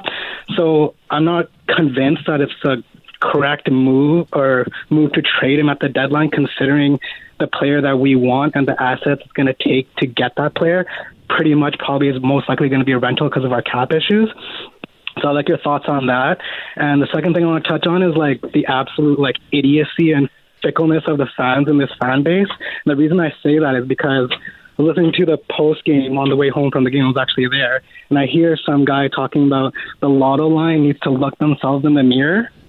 So I hear that, and that's coming off of a stretch where they probably potted like was it 35 points across like six games or something, and also contributed two goals the last game that basically won us the game against the Leafs. So I mean, you guys don't have to comment that. Just something I wanted to uh, throw out there, and uh, thanks for taking my call. Hey, you got it. Uh, thanks for the phone call. Some passion there, you know, saying, you know, Justin saying the people that are, are asking for too much, being overly critical here of the lotto But line. as, as far as the Kuzmenko thing goes, um, it, it's really just about because like this team's going to the playoffs and they've been one of the better teams this season. It, it comes down to like, do you trust this guy to play a certain way come playoff time? Because if, if you're not getting this the, the the simple stuff right of like shift length times and chipping the puck out, how how many times do you see in the playoffs a puck that doesn't get out of the zone ends up in the back of the net and it just buries a team for the game? It's it's stuff like that. It's I, I I don't have the percentage rates on what Andrei Kuzmenko does uh, as far as getting that puck out. I'd be willing to bet it's pretty low. And so it's it's that sort of stuff that yes, he's a he's a skilled, fantastic player and a real NHL player. This isn't like I, I heard someone t- today talking about like Nikolai Goldobin. This isn't that. Okay, he belongs in the NHL and he's got real traits that should keep him in the NHL for some time. And even Jim Rutherford mentioned, okay, in another NHL city. But it's it's that it's come playoff time. What's your trust level? It's not about the talent. It's about in the playoffs when you need a big play of and, and not even a, a goal, just the, the the smart stuff. Does he check those boxes for you? And I I don't know if he checks enough right now, and and he's got to show it for a stretch of time. Yeah, no, I, I'm there with you, and I think overall too, for all the questions and comments about they want the team to improve, and we'll talk about this on the other side here. A lot of people are asking about trades and how can the Canucks improve their team. There aren't many ways this team can improve without sending money out. We'll walk you through that. We'll talk about uh, what the Canucks might be looking to do to improve the team heading into the trade deadline, and also we'll hear from Canucks players post game after a 2 0 victory over the Chicago Blackhawks here at Rogers Arena. It's Satiar Shah with Bik Nijjar, and this is the Canucks Central post game show presented by the number 5 Orange. So the game is over, but is your night really done? And number 5 is open. More coming up on the home of your Canucks, Sportsnet 650. Talking all Canucks all the time. It's Canucks Talk with Jamie Dodd and Thomas Drance. Subscribe and download the show on Apple, Spotify, or wherever you get your podcasts. This is the Canucks Central postgame show. Join the discussion on the official home of the Canucks, Sportsnet 650 and the Sportsnet Radio Network. Kuzmenko from his knees digs it free to Mikheyev, left corner. William Mikheyev for Quinn Hughes, left wing with a lane to the net. He scores!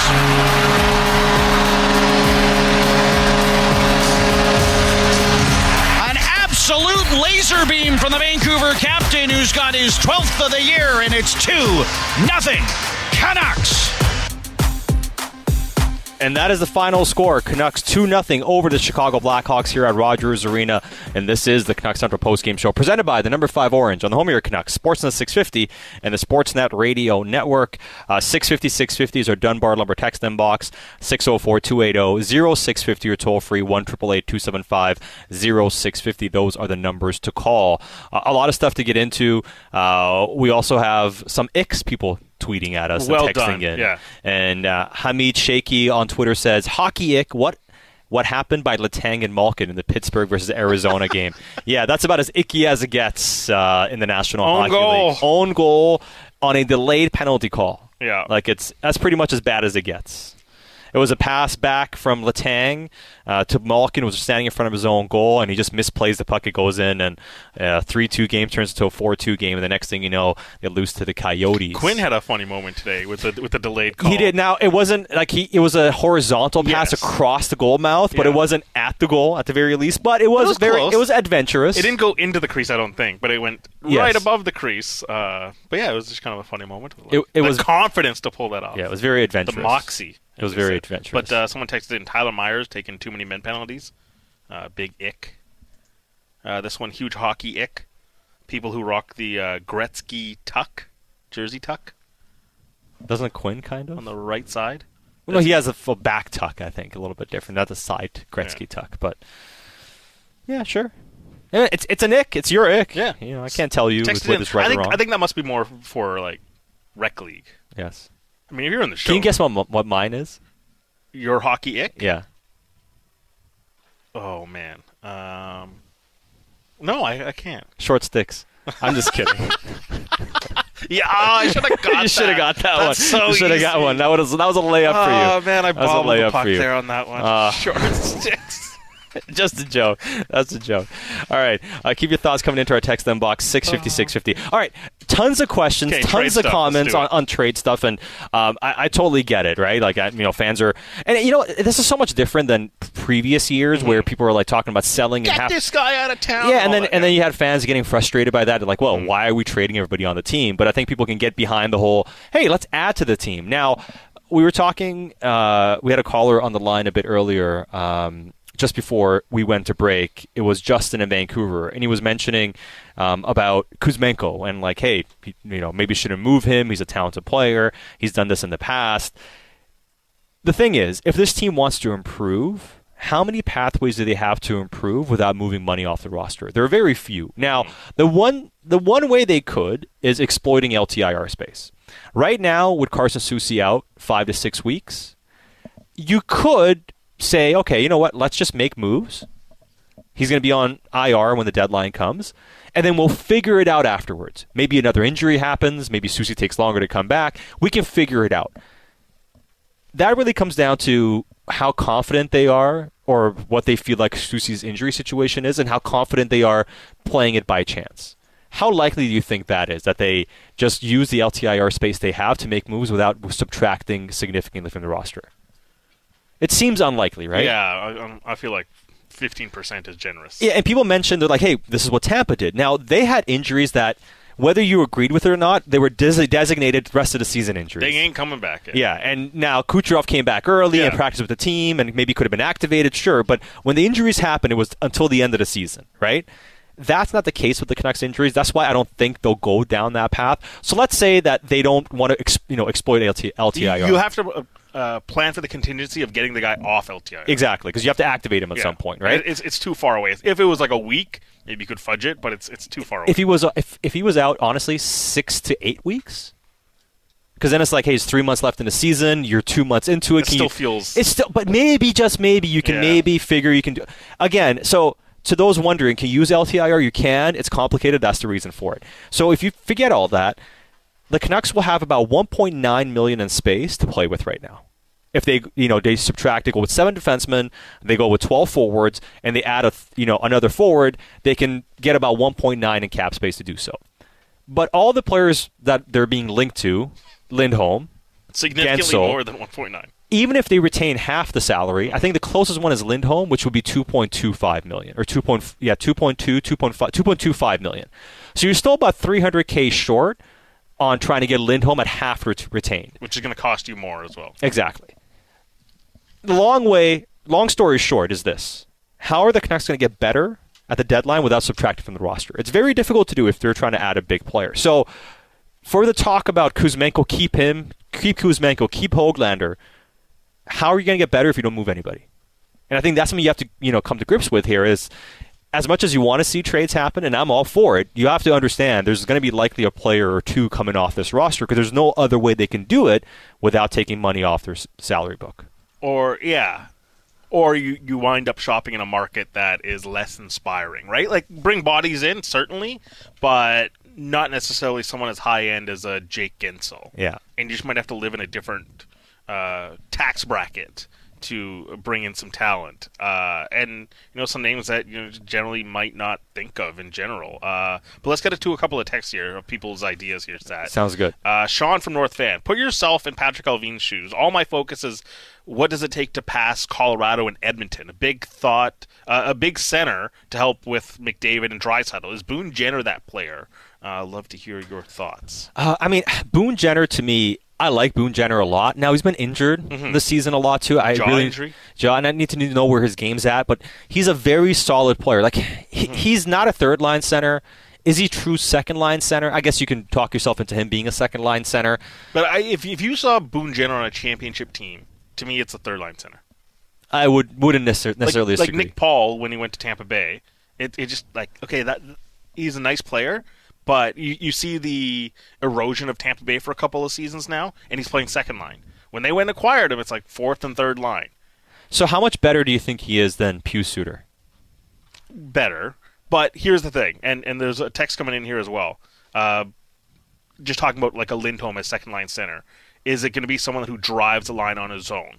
The thought of keeping the lotto line together is nice, but having a legit center who can play at both ends would be huge for Petey or Miller and said players on, on players on said lines gives you multiple options uh, to load up, not just the default lotto line. So again, I really like Boone Jenner, a great deal. Is he enough to dictate to drive a line? If if you're shopping for a center, that's the thing you have to do. It's you're now taking someone to keep JT Miller on the wing. Is this person good enough to get the most out of Ilya Mikheyev? And in this scenario, I guess we're talking Andrei Kuzmenko. Yeah, but honestly, I'm not sure the goal of the team is going to be to keep the lotto line together for the playoffs. I, I agree. So what I, but- what I, what I think they would prefer. Oh, go on. But for the people texting and be like, "Hey, Boone Jenner or this guy," you have to ask yourself: Is is that player good enough that an opposing coach, like we're just talking about McDavid and Draisaitl, is Kris Knoblauch going to be scared to say, "Oh, I'll go dry Draisaitl against Jenner"? Sure. Now That- that's what you got to ask yourself. So, are you better off? I mean, w- to me, the thing I like about Lindholm is he gives you pers- positional versatility, and I think one of the things we've seen with this squad and how they built it out, they love having guys that can play multiple positions. Pius mm-hmm. Suter's one, Lafferty's another one, of course, and even JT and Pettersson both can play center, both both can play wing. If you add another player that gives you that versatility, then you don't have to be beholden to a certain set for your top 6 Mhm. You know, maybe Now, like again, Jenner could play the wing. he can. Yeah. Now, I just think he's more natural. And I'm just not sure if Jenner fits with Pettersson's game. Mm-hmm.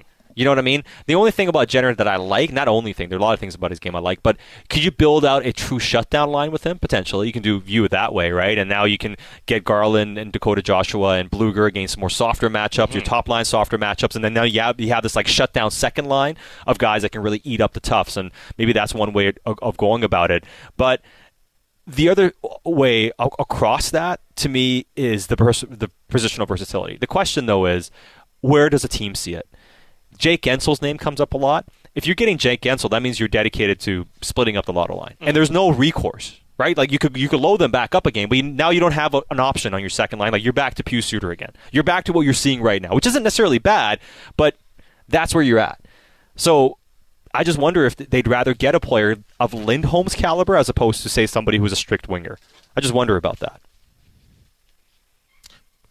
Man, those guys feel few and far between, though. And also, like you- you're going to be living in a, an acquisition price for Lindholm that I think is a aggressive, but b it's like okay, that's like that's the move that I'm scared of. That it's a rental. He walks out. You just don't have you don't have enough assets. Well, here's the thing then. to, to, to get 35 games of or less than that of run out of, of that acquisition price to me is is scary. So, but if it's all the rentals are going to be the same though, there's no guarantee of you keeping any of them.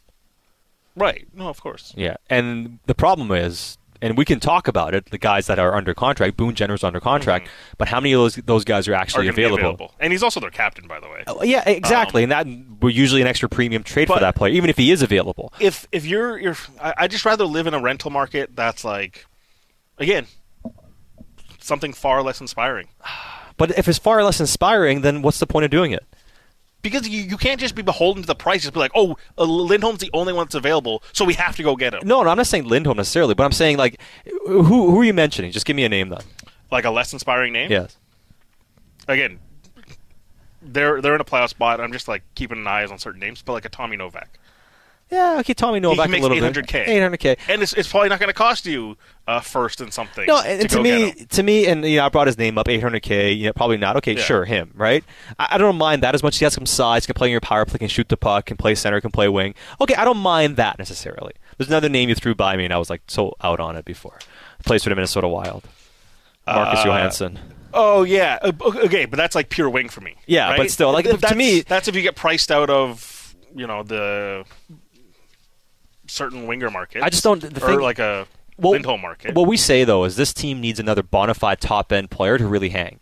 And if you're adding something that's not a bona fide top, yeah, sure, you help your depth. Buchnevich is a name we've mentioned. Okay, I don't right? mind Buchnevich. I, again, I think he's a good player. It's going to cost you a lot because he's signed for another year. But at least if at you're trading, if you're trading a first for Buchnevich, at least you get Yeah. two years out of it. Yeah, and this is probably more the world I would want to live in because there's an extra year of viability. But like that's going to cost you a lot, and if you're squeamish to paying that price, is a Marcus Johansson who just you can play him in the wing, and it's like it, it's another viable body that comes in. It's it's it wouldn't be my first choice, Right. but you have to build out okay like what is your dream house what is the house we can afford and what is the house we're probably going to land Well, absolutely. And and this text here says people keep talking about a guy who's going to drive a line. Pettersson struggled relatively with Mikheyev and Kuzmenko. How do you expect Boone Jenner or Lindholm to carry those guys? That's fair. But the way I'm viewing it is if you're adding Lindholm, you're having him play with Pettersson. yeah and miller goes back to Miller stays with you know Miller, Boeser, and whoever you want to put on that wing, PDG, or, or yeah, I guess whenever he's healthy. or Mikheyev. Or yeah, and, and I think that's going to be it. Now the thing with Lindholm is, and like I mentioned, it's about whether it's him, somebody who can play center and wing gives you the versatility that if you want to load up the lotto line, now you can have somebody else who's better than Suter playing on your second line.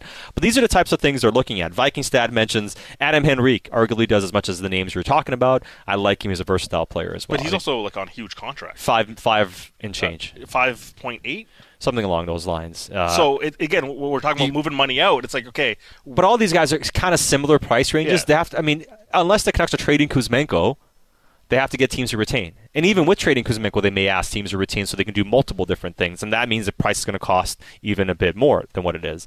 But it gets a little bit complicated because you look at Adam Henrique, he's a player that can do all those things. The price is what the question always comes down to for players like, players like him. uh, 650, 650 thoughts on like someone like mm, uh, Sean Monahan from Qualicum Sparky. So what Frank Valley today reported they're asking for first round pick, and and I mean, you know, I, I'm sure. Enrique Henrique they're asking Yeah. for first two. He's got 14 goals in 45 games. You know, on pace for almost you know 27 goals on a season. They're going to ask for a first round pick. I'm not trading a first round pick for Sean Monahan though. To me, Sean Monahan is very much a third line center, not a second line center. If I'm going to give up a first round pick, I'd rather do it for one of these rentals as opposed to Sean Monahan. I don't mind Monahan, but if the ask is a first, I say uh, good luck and Godspeed. Yeah, and to me, he just he it feels like a luxury piece. Um, again, we're talking about driving a line, right? He, he'd be actually he'd be really nice on the power play in that spot. Uh, that might have a hole for it right now, but is are, are you prepared to, to, to pay that cost for someone um, that he, I, I don't think he's suited like a Teddy Blueger to play that role, and top six might be too big of an ask. So suddenly it's it's a big cost to acquire, and what's the fit into your lineup? Yeah. I'm, I'm not sure if I'm going to put Sean Monahan up against. No. like I, I think William Karlsson might shut him down. Oh yeah, no, I'm not. So I, I think he's very much player on a third line, not to Yeah. play on a top six line. You know, that's not how I how I view it for him. Uh, this text here: Drake Batherson, positional versatility, has some size, can play with PD. Sens might be willing to shake up their group, and he uh, and he wasn't a first round pick, so maybe they have a less attachment to him. They have a new management team, new owner, and when that happens. Anything is possible. Drake Batherson is on both of our lists. Pick. I think we're both very high on Drake big fan of Batherson. He's not really a center. He's not a center. He's- he's a he wing. Can, he can play both wings. He can play that's both. Not the but he- versatility we're talking about. No, but he can play both wings. He's got size. He's got speed. He can score a little bit. He can play Mm-hmm. gritty. He's a type of forward this team is lacking on the wings. Like I'm a big Drake Batherson fan. Mm-hmm. I'm just not sure he's going to be available. And if Ottawa's trading, are they trading for draft picks and prospects, or are they trying to find players that are ready-made roster players. to some degree. They, they want to get players that are professional, right? They want to get some some veterans in there, guys that are good. And if you're not, I mean, Kuzmenko's not going to be the veteran that's going to go to Ottawa and, and teach the guys how to play the right way. So it's it's one of those things. So I'm I'm just not sure if Batherson is available, but if he is, to the point, certainly the type of player that I would love to see on the wing in Vancouver. Uh, 650, 650. Jazzy. These options Bik is mentioning all sound like Mikheyev 2.0, even a slightly better version of him. Enough is not enough to elevate the ceiling of this team, other than Buchnevich are the ones you mentioned. Here's yeah, look, it's it's a tough market right now because of so many teams kind of in the mix, obviously. And yeah, it's it's a mostly uninspiring list. I, I'm readily admitting that like Marcus Johansson, not someone I'm gonna be like, oh man, what a great acquisition. It's just another functional real body. It, would be like Pius Suter. Yeah, like I know. He, he can play real hockey. Sure, I'm you don't not- have to put PDG in your top six. No, that's, I, I'm that's just, a scenario. And sure, and that gives you some depth. But to, to me, it's like if you can't raise the ceiling of the team, I'm just like I, I'm not saying it's no point to doing it. I'm just not. I'm just to me, it doesn't move the needle enough. But I, I'd rather bargain shop for a boot, uh, for a Johansson than pay the premium of a Vatrano. And like they're both rentals. Oh, but one- Vatrano, but- yes, But like sure. one guy's having a career year, and, and that's a name that's like a credible name that's going to get brought up here a lot. But like that one to me, it's like you're, you he's having a career year at age thirty. And you're paying the premium because he's having a career, and also he's he's signed for another year. So it's a benefit that he's signed for another year. But it's like Anaheim's gonna be thrilled to move off of him. yes, And that to me is like that's a big worry. I'd, I'd rather just completely bargain shop than instead of the half measure, the term I've used on someone like Vatrano. That's a half measure. It's Well, just it's like, oh, just get yeah. the guy. So if you're just going to get a guy, just actually go bargain shop. to me, it's I'd rather just I just rather go and swing and miss on the big players than focus too much on the guys on the lower end. That's just the way I would view it in terms of how they're going about things. They should be looking to go about things. Uh, a lot of reaction on text inbox 650 650. Uh, this one here says. Um, Monahan is your guy, low cost, high reward. He's been absolutely solid this year with the Habs. Again, the cost is a first round pick. This one says, "Sorry guys, Lindholm and Henrique are too slow and don't fit the Canucks style." So a lot Well, of the Canucks aren't exactly fast. no, and, and yeah, and I, I wouldn't say Lindholm is slow. Lindholm's actually pretty good as a two-way center. He's had some struggles defensively this season, but he's not a player that, that is bad in tough areas. That's not a player who doesn't know how to play two-way hockey, and uh, we'll see ultimately what the Canucks do. All right, great stuff coming in on our text inbox 650 650. We'll hit more of it on the other side. Plus, we are going to hear from Canucks players and Iain MacIntyre as the Canucks Central postgame show rolls on, presented by the number five Orange a Vancouver legend. They've got sports too. It's Sat and Bik, and more coming up on the, on the other side on Sportsnet 650 and the Sportsnet Radio Network.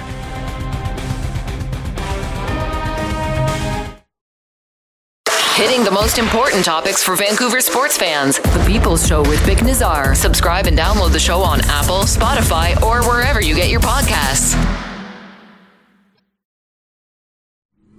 This is where you talk Canucks. You're listening to the Canucks Central Postgame Show on the official home of the Canucks, Sportsnet 650 and the Sportsnet Radio Network. JT Miller lost it to Kurashev going to the goal. Backhand chance behind Demko, and he held it out on the goal line. Thatcher Demko spun behind his back, made a save with the glove, and now he makes another one without a stick. as he's able to hold his right arm to his midsection and get the whistle. After it looked like Kurashev and Raddysh had combined to get the Blackhawks on the board, but Thatcher Demko shut the door again. Thatcher Demko recording his fifth shutout of the season. The Canucks 2 0 over the Chicago Blackhawks. And this is the Canucks Central postgame show presented by the number 5 Orange on the home of your Canucks, Sportsnet 650 and the Sportsnet Radio Network. Satiar Shah with Bik Nijjar. Keep your thoughts coming into our Dunbar Lumber text inbox 650 650. We'll hit more of your thoughts as the show goes on. Iain MacIntyre is going to join us as well. Uh, the Canucks tonight defensively shook things up a little bit. Had Quinn Hughes playing with Tyler Myers. Uh, Ian Cole was playing with Noah Juulsen and Zadorov was playing alongside Filip Hronek. And for the most part, uh, they did a pretty decent job. I mean, they didn't allow too much from the Blackhawks. A few chances here and there looked pretty steady. One point that Randy was making, and you mentioned as well, when you don't have Hughes and Hronek together, you don't quite have the same offensive power. Mm-hmm and you can't dictate as much as uh, you've been able to in the past. Now, in a game like this against Chicago, it wasn't super necessary, but you know they have that in their back pocket. I, I, did think early Myers and Hughes clearly like Hughes scoring the goal. Uh, had a couple of nice shifts. That's a great shot by Hughes, by the way. We haven't yeah. really talked about that shot by Quinn Hughes. Strong. I mean, Rick Tocchet mentioned it, but yeah, yeah. I mean, I mean, his, that shot of his has gone from being you know, a weakness to his game to a weapon to an absolute weapon. When you're picking your spots, and he's done this a few times, like it's not just a, high volume shooter who's just getting some bounces go his way. Sure, he's thrown in some shots from the point that have found a way to get in, but he's scored a number of goals of the high end quality variety, and I think that's what's impressive, and that's what makes you think that the goal scoring by Quinn Hughes is very much sticky. Maybe he's not going to score 17, 18, 20 every year, but the way he's going about it, the way he's improved the shot, like I think we're looking at a guy that we should expect to score 10 to 12 plus goals every year now. Yeah, my expectation would be double digit goals, yeah. right? his previous career high was 8 uh, from 21 22 and so now uh, and and, and uh, his rookie year. And so now I just look at it and say, if you're going to be this dynamic and the, the improvement on the shot and the placement of the shot and the timing of when he shoots it, too, uh, my expectation is 10 every single year for, for Quinn Hughes now moving forward. Yeah. Because if, if you want to be thought of as among the best D men in the league, uh, like offensive D men, like goal scoring is part of it. Obviously, look, he's set up so many goals, 68 point seasons, and he's he's just like a lock for 65 assists. It feels like uh, every se- every single season. But you know, goal scoring has got to be part of it too. Yeah, absolutely does have to be, and especially for for a team built like this Vancouver Canucks team is. Uh, we'll get to more of your reaction and commentary on the text inbox 650 650 as the show goes on here. But let's hear from Quinn Hughes. He scored a goal tonight, tremendous for the Canucks on the back end all season. The team's captain going to the All Star game, and here he is speaking to the media after a two 0 win over the Blackhawks. Yeah, I mean. Um you know, Saturday we gave up four or whatnot, and today we gave up, you know, nothing. And Denver made some saves, but for the most part, I thought we were pretty clean. And um, yeah, we'll move on to the next game. Was that a harder game to play after the emotional one with the Leafs? I, you know, I thought we played really good in the first. You know, maybe didn't have the jump in the second and third, but we found a way. And um, of course, the Toronto game on a Saturday was, um, you know, almost felt like a playoff atmosphere, but tonight we did what we had to do and we got two points. Is that something about it though? Finding a way to win on, on a night when you you know how many guys they got out of the lineup. They got eight NHL forwards out, the Arts not here, yeah, all that stuff, right? Yeah, and um, it almost makes it even harder that all those guys are injured because you know everyone on that team is working crazy hard and they bring a different element. Obviously, um, you know, missing Bedard and some guys extremely talented and you know maybe missing a chance here or there, but for the most part, I mean, they worked really hard, and that puts a, a lot of pressure on us too. So that's that's just as hard. Fifth shutout for Thatcher this year. What can you say about the play from him this yeah, year? happy for him just because I feel like he's been one of the best in the league for a while now. But um, you know, that position has to do a lot with statistics and with how loose we've been. You know, the last two years. Um, you know, he, he probably didn't get the recognition he deserves, but obviously now you know, we're starting to clean some stuff up, and you guys are seeing his numbers that, um, you know, I think he, you know, could have been at the last couple years. How much pride do you guys take in playing for him, in front of him, and making it easier on him than you have over the past few years? I mean, sometimes we don't make it easy on him. Even tonight, he made some big saves, but um, you know that's why he's a top one or two, three goalie in the league. He, you know, makes those saves, and we feel, you know, very confident in front of him. And I mean, yeah, I would just leave it at that. How about your goal? You've been so aggressive in the offensive zone all season. More of that on that play.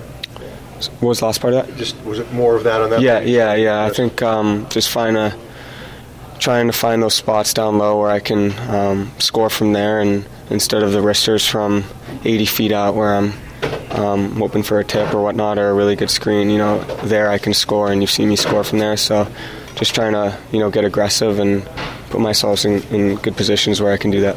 Was that a shot you worked on even in the off season? Because you're getting to that left circle and going Yeah. far right side. know. Yeah, for sure. I don't know how many um, goals I have from that side. I want to say like, you know, probably nine out of the 12 or 10, but um, definitely something I worked on. And um, obviously, a lot of my moves are on the left side, obviously, being a left defenseman. And um, yeah, just trying to find ways to score and create more. And that's pretty much what I did. You guys had some different looks with the defensive pairings, with Juulsen coming back in and Soucy going out. Just what did you think of the, the game from that perspective? Yeah, I mean, Soucy's such a good player. He really is. When he comes back, you realize how long he is, how good of a skater he is, how well he defends his reads, and um, I mean, he really is a hell of a player, and we're going to need him. Hopefully, if we do anything um, the next couple weeks and months. But in saying that, Juulsen's been unreal. I mean, I think you guys can find the stats, but I think you know when he was pulled out, I don't think he had been scored on for four or five games, six games. So you rarely hear of a guy getting pulled out like that. I just think we have a lot of depth right now, and Jules was rock uh, solid like he always is, and um, yeah. The Suter, Kuzmenko, Mikheyev line, they've been snake bitten for a while. Is it nice to see them getting, getting on the scoreboard? Yeah, I mean, I was just saying to someone out there, Kuz is a happy guy. Everyone here roots for him, and um, he made a great play there. Plays that we know he can make, and um, he's just got to keep going, just like the rest of us. That is Quinn Hughes post game uh, after two 0 victory over the Chicago Blackhawks, and you know mentions for Thatcher Demko it made it easy for him to, for some extent, but also mentions a lot of times they don't make it easy for him, and it certainly has been the case a lot of times. I, oh, I wouldn't say a lot of times, but at times so far this season. But overall, I think they've done a really good job of limiting uh, high danger scoring chances for the most part this season, and I think that's a big reason why this team has six shutouts this year. Pick Six. five for Demko. Five and, and one for DeSmith. By the way, we haven't really talked about usage, but nevertheless, um, of- who's going to uh, get starts here. Uh, nevertheless, uh, they have been really strong uh, defensively, as, as we know. We've talked about this, but it's it's not even just about them coming together. And, and, and Ian Cole mentioned when he joined us too of yeah, the, the goalie's good, but we got to be good in front of the goalie, and the forward's got to be good for the defense. It's it's all that. It's the, the the constant buy-in of the willingness to play this way, and then who gets to enjoy the benefits of all that? It's Thatcher Demko. He's clearly a fantastic goalie. Now you create an environment that's easier for him. And you know Rick Tocchet harps on that all the time. Yeah. Like we don't do the post to post stuff, and you, you just don't see it as much anymore. You don't even see oddman rushes against the Canucks. Barely. I mean, th- over that seven game road trip, there's a few Devils games that happen a little bit, against the Rangers a little bit. But overall, they've done a really good job of limiting that. from And- from where we were from let's say 2018 to where we are now. Like odd man rushes against the vancouver canucks were a regular thing. And it felt like that to me was the biggest thing that was going to be hard to to flip the goals against. Like I, I, thought maybe coming to this year okay they, they trim it down you know 35 goals from where they were last year to where they are this year. And like, that to me would be a good outcome. Th- they're, they're going to shatter where they were last year as far as goals against to where they are this year. Yeah, I mean, and, and just the process, two goals against, you're right, but the process in which how they play defensively, you mentioned the rush chances, but also how did they do a really good job of not giving up too many rebound opportunities, and they've cleared the front of their net really well, too. Hasn't always been perfect, but on the totality of the season, they've been a strong defensive team and a big reason why uh, they've been able to rack up these shutouts. Now, you mentioned Thatcher Demko, and let's hear his thoughts post game after blanking the Blackhawks 2 0. Here is the Canucks netminder. Yeah, I mean, uh, like you said, it's an emotional game Saturday, and then you know come back out on Monday night. Um, it's a hardworking team. Um, you know they're doing what they can right now, and uh, you know I thought they played pretty well, and, and we had to match that. So um, proud of the group again. Uh, another two points was huge, and uh, two more games here before All Star break. Feels like we ask you about it every game, but another big night for the penalty kill. Mhm. Just growing in confidence here at Fieldwood. Yeah, I mean, say it every night. It's good job by them.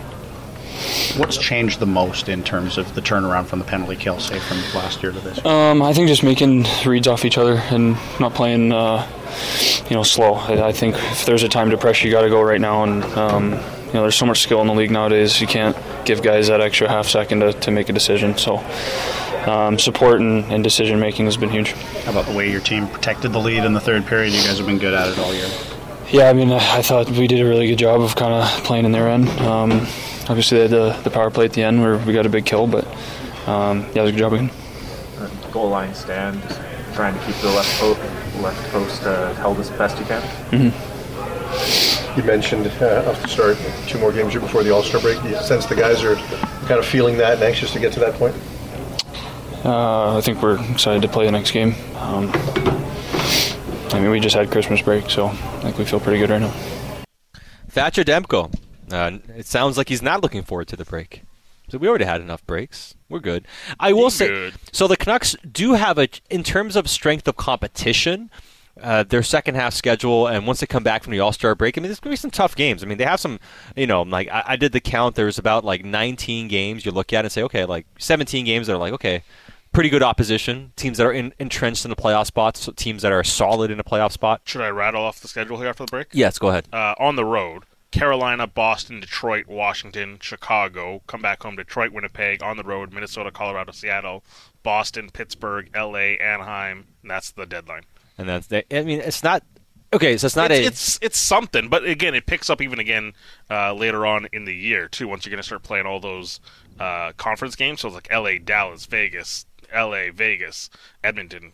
Like it, it- it's good. It's going to get tough, but it's it's not overwhelming. I don't think. No, it's not overwhelming, but I'm just saying like it's they have some tougher opponents. However, the schedule is not nearly as challenging in terms of games and days played. It's not as they have the break coming up. They don't have a ton of back to backs left. They have that eight game homestand. None of those games are in a back to back situation. A lot of breaks in between. So as much as the Canucks have some tough games coming up, you can make the case they've gotten through the most challenging parts of their schedule so far. And if they can keep honing in on their game, which they've shown a real ability to do, right? They've matured and got better as the season gone, has gone on. They've become stronger defensively at times, but offensively generating a bit more. Like they're looking more and more like a true contender as the season goes on, and they've been off to, off to a great start the entire year.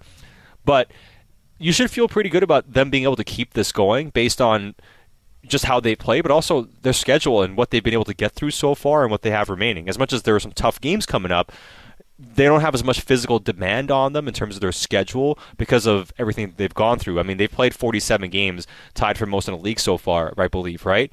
And there are a number of teams that have played three or four, five fewer games so far. Those are the teams that are going to have a bit of a hellish finish to the year, whereas the Canucks kind of went through their most hellish stretch through January. Yeah, 47 is tied for the most in the league. So, you know, it's it's set up for them to manage their endurance really well. And and we had someone uh, text in significantly earlier about uh, you know uh, usage and they talk about like effort management. Yeah. And you know tonight was kind of a game like that obviously, but Energy management? Yeah, it was sorry, it was energy management. Yes, thank you for correcting me. But um yeah, it- it's going to be important here. And we, we got a couple of texts asking about the the usage for the goaltending. Um, Jake and Kamloops, who's a fourth line left winger, energy and grinder. Love it. Uh, not that I think uh, Demko can't handle the workload, but should the Canucks use DeSmith a little bit more, given they're in a solid playoff spot? Demko less tired, a little healthier, and fresher for the playoffs. Uh, DeSmith against St. Louis or DeSmith against Columbus for you? Hmm. Ah, I, I'd almost rather give him St. Louis and then give Demko the last game before the break, because then he's going to go to the All Star game. He's got some time Mm-hmm. off, um, and he's your number one goalie coming back. That's just how I would view it in terms I of think I'm him. the inverse. You'd go the other way. The conference game against St. Louis, take that one. go Demko versus Binnington. yeah. Right. And then, you know, DeSmith just played Columbus. Chance to rebound from that shootout. Um, oh, that could have been bad. Oh, it wasn't. It wasn't open though. It's okay. Potential all-time fumble by Iain MacIntyre, but No. but But he saved it. It was fine. Just like It the was closer that he is. There's a reason uh, we call him the triple threat Yeah. for obviously, because you read him on digital, you watch him on television, and you're about to hear him on radio. He is Iain MacIntyre. It was just a can of Pepsi, and it had not been opened. Should we shake it even more and leave it in the fridge and see who? I, I think Sat put it there as a trap. That was Bik's, actually. It was oh, mine, Oh, yeah. sorry. I didn't realize it was so inviting. I was, I was trying to rummage through the pile of papers looking for a, a game sheet. Yeah. He found the one, pep, though. The Pepsi looks good though. You should you should help yourself. It's unopened. Where's the beer? I know you have it in here somewhere. No, I just didn't kind bring of keep it beer. hidden. I didn't bring it with me this time. okay. This time. That's why the takes are so weird. Yeah, I know. Usually sound better once I'm two or three deep. You guys have had a long post game show. Boy, Boy, have I. I love a fast game. I'm guessing you guys aren't so keen on it. It's funny because We're okay about it. It's funny because uh, when I talk to some of the TV guys, they love fast games. Mhm. It's like get in and get out. Same thing with the the, writers. writers, yeah. The radio guys for us is like, yeah, I mean, we'll take it, but at the same time, you know, it depends on, on what's going on because we got to be here till 11:30 anyways. So We're happy to work. We're we're happy. And wait, wait a minute. CC How Rogers could- Management. I'm How happy could to work. how could you have spoken to the TV guys when I haven't talked to you? Ooh. Oh wow, good, good point. Good point. Touche. I stand corrected. You didn't talk to Bik though, did you? No, that's why. Yeah. Because you guys are on TV. Well, especially him. Right, Especially Iain. Not tonight, though. No. No. It was national game. National game. No, I'm wearing jeans. Look at me. Yeah. That's how we know. I'm Same. dressed like a radio guy. I know. It's funny. Yeah, it's funny. Every time I show up and I don't have a suit on, I was like, "Oh, you're not doing TV today?" It's like, I'm like okay. Yeah. I, I show up. They don't have to look at my clothes. They can tell. Like, do I do I look carefree? and Don't look happy? very happy. They're like relaxed. Yeah, exactly. Not relaxed. pensive, right? Uh, yes. Not Nervous. pensive. it's been a while since I've seen that word or used it. Really? Or heard it. Well, what- Pensive. I mean, not not many reasons to be pensive around this team this season. You probably saw some a lot of pensive moments the last few years. That's just Wow, he's on a roll. He's he's performing. Right You now. go, Sat. This is what happens when you're two beers deep. yes. What, hey, don't tell anybody. Speaking of literature, Yeah, I don't know if that's quite the segue, but I loved it this morning. Rick Tocchet in his um, pre-game avail after the morning skate mentioned having the conch Oh and yeah. being able to speak, and I said to him after, "Is that a reference uh, to Lord of the Flies?" He said, yeah. Yeah. You're about my age. You must have read it. I said, I did in school, grade nine. He says, yeah, Lord of the Flies. That's really good. Having the conch. Yeah, I mean, uh, Then we had a, a long discussion about the book and Joseph Conrad and what his best works were. Oh Does he yeah, think the locker room No, Oh, we no, Joseph. Conrad's best That best work, happen. Heart of Darkness. Yeah, probably. Yeah, Became Apocalypse Now. right? correct, correct. Man, I sat through the director's cut of that once. It's- Oh, the. Redux. Uh, yeah, yeah. don't do not do not bother. No, it's a long it's like journey. seven Four hours. Yeah. Oh, But it was goodness. long journey It- down that river. It kind of wrecked the movie because it's one of the greatest movies of all time. I'll say Apocalypse Now, Yeah. but the the condensed one, which was only about Five almost hours. three Yes. hours. uh, yeah, No, I, I've used the kernel. I, I've kind of stopped now because eventually we, as we age, eventually we figure out how old we really are. right. The references so, aren't- yes, so, aren't- so the references. General yeah. Kurtz. Yeah. Colonel Kurtz going, Colonel Kurtz, yes. going down the river. I Yes. used that a lot over the years. But when people don't watch the movie, it's like, what is this? Yeah, but maybe they should watch the movie. They really Wait, should. Maybe, Bik, we should not speak down to our audience and give them some credit for their intellectual capacity Yes. and love of old movies from the. We haven't been getting a lot of the Old movies tonight, being- uh, Yeah. to be fair. what, now was Apocalypse? Now was that even the seven? That was eighties. Seventy nine. no, seventies. I think Oh, late seventies. I So, believe. like a very young, Nineteen seventy nine. a very young Harrison Ford was in that movie too. Yeah. Yeah. Um, but yeah, Martin Cameo. Sheen was the uh, him and Marlon Brando were the headliners.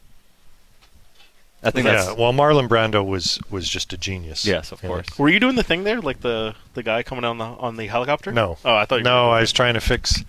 No, I'm trying to think of the name of the guy who I should know the the California surfer dude. Robert Okay. Duvall. No, no, no, no. He was Oh yeah. no the guy surfing uh, to I can't get no satisfaction behind the PT boat. Part of the crew, young actor. oh man, Didn't he? Okay, it doesn't matter. yeah. Right now We've ground the show to an Yeah. absolute standstill. So let's as if you guys hadn't managed that in the first hour and 45 minutes the of the worst first show. fifteen minutes of the show. Iain, I might add. No, so that was before my time, by the way. I never saw Apocalypse uh, now at at uh, when it came out. I saw it like years later At the- yeah. because I was just a little tiny kid. That would have been inappropriate for me to see such a disturbing and thought-provoking movie. Very Shrunken disturbing. Heads. yeah, Oh. a little problematic. Yes. Would have, would have kept you up one too many nights. The horror. All right, the game. Uh, it wasn't really horrible, but it wasn't the most entertaining hockey game. Was that a segue? It kind of. saying it was the horror? Yeah, it was. It was very Okay. bad. It was very All bad. right. Uh, that one didn't pass the muster. I did see Platoon live. You did? came out, and I thought that was great as well. Platoon. Young that was a good Charlie movie. Sheen. That was a good movie. Um, as far as the game goes tonight, This game of hockey. this game of hockey. Okay. Did did it ever feel like the Canucks were in any duress? Well, I think they would have been had it got to two one. Like there was when you're up two in the third and the other team's on a power play. Yeah, there's. I would say there's some duress, even though the Chicago power play. I shouldn't have guffawed there. There was a little guffaw. I don't know. I don't know if it came across on radio, but I could. I couldn't say Chicago power play without snickering a bit. Um, it was it was awful. Yeah. But you know they're one shot away from it being a two-one game. Mm-hmm. We just saw. I know they're not the Leafs, but you know we just saw them blow a three-goal lead. They were quite capable, I'm Yes. sure, of losing a two-goal lead, and yet they have that stat that just blows my mind every time I look at it. That 29-0 and one, like. How is that possible? 59 out of 60 points in this day and age where you know, not just because of Saturday's game, but you see multi-goal collapses all over the NHL now. There's power plays are are so lethal. Uh, it, there's so much speed and talent in the game. How can you go 29-0 and one when Yeah. leading in the third period? Now, I know they've been good enough, so good that a lot of those leads haven't been one-goal leads. It's different trying to close out a, a three-goal lead than and tonight a two-goal lead than the one-goal leads, but still uh, the Canucks just seem to be able to, when it matters, uh, defend. Well, it matters most of the time to them. They've done a very good job defending the front of their net and limiting the high danger, limiting those lateral passes, all those things that we, we talked about early in the season because it was so remarkable that we weren't seeing them like we had in previous years. But it's now just kind of at, night after night after night, they're they're solid in front of their, their goal and and Demko I, I don't know if this is the best he's ever played because it was pretty fantastic two years ago. But it just seems whether they're leading six four like they were or two nothing in this game, when they need him to make big saves he makes Yeah. he makes big saves. And and good for him. You know, five shutouts already after having only three in his first three years as a starter to have five barely past the halfway point in the season is is great for him. I don't know if he really cares about it. He said, you know, I'm human, so he does he does like it a bit, but it's not obviously the primary uh, stat that he's focused on. But I think it's a reflection both of him and and his ability to make these big saves late in games, but also the team. It's a team stat when you have those those shutouts, and it and it illustrates how good the Canucks have been in front of him. Not necessarily preventing all shots because you can't do that, but but just preventing, as Tocchet says, the grade A chances that drive coaches nuts. And when you think back on tonight's game, he makes 31 saves. How many of them just leap to mind because they were such, you know, jaw-dropping saves? Not that, not many, Mhm. not many, right? And and that's because the team isn't giving up the the huge chances in front. And and when Chicago, their best chance in the third period was was it Colin Blackwell?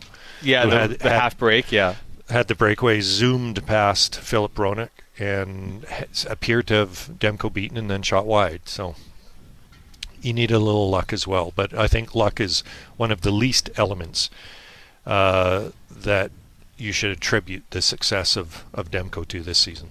Uh, to your point about the comeback wins, just bringing this up here in across the league, there's been 92 multi-goal comeback wins, and in the third period, there's been 28 in the league. So obviously, the Canucks are not. Uh, Yeah. Uh, for that one, for the third period. Yeah, Teddy Blueger said, and I, I think it's a good point. And he, you know, the guys don't really know that stat. Like Tyler Myers told me he hadn't heard about it until a couple of weeks ago, and then didn't know what to make of it. Hmm. uh, Teddy Blueger, when I talked to him after tonight's game, said he was unaware of it, didn't know that they hadn't, you know, lost a game in regulation when leading in the Didn't third. we say it to a Canuck player a few week, a couple weeks back, and we're like, "Yeah, now you're 20." You're like, "Oh wow, I didn't realize that." So I, Yeah. I don't think there's something they talk Like, about in the no, group. Yeah, No, and and Blueger We said download that. the podcast. And Blueger said that he doesn't think it's necessarily something that's on their minds, but he he says what what is encouraging about it is as they go down the stretch here and play bigger games and then presumably into the playoffs, and I'm saying that he didn't say presumably into the playoffs. He said it's a great trait to have this confidence that you can defend a lead and close out a game in the third period when you're leading. And I'd have to agree with him on that. It is a great trait to have. What's fair to take away from this game about Andrei Kuzmenko, given the competition? You know, it was an it was a no. I I wouldn't say uh, I I don't think anything he did tonight that was positive should be diminished by the competition because we just saw the the Blackhawks gave the Canucks uh, a handful. You know, 31 shots and and a two nothing loss and a scoreless game the final 53 minutes. So uh, I, I think what you take away is he had a he had a really good night. He looked like he had a ton of confidence, and the C word is what everybody from Tocchet to Allvin to Rutherford has talked about when we ask them about Andrei Kuzmenko, a player without confidence, and you know the pass he made. The play he tried to make where he pulled the puck between his skates and shot from between his legs almost scored. You you don't even do those things unless you're confident. So, for whatever reason, uh, Andre was feeling it tonight. It's great that his line was going and got, you know, generated a couple of goals. Um, but it's one game, and he has struggled for a long, long time. The key now: do it on Wednesday, do it on Saturday, do it after the break. Like, do, just make it part of your everyday game. Like so many of the other guys uh, have this year with uh, positive things they've been doing. And he attempted four shot uh, shots today. That to me is a nice sign too, because he doesn't shoot. them Yeah, that enough. and that's been one of the most, uh, I would say, discouraging things. Like the goals are one thing, but uh, as we've all noted, nobody thought he was going to score 39 again, not unless he, you know, doubled or tripled his shot Mhm. uh, volume. But then he's shooting even less this but year. Yes, Yeah. and he said before the season that he n- needed to shoot more and had worked on his shot and was going to shoot more, and instead he's shooting less.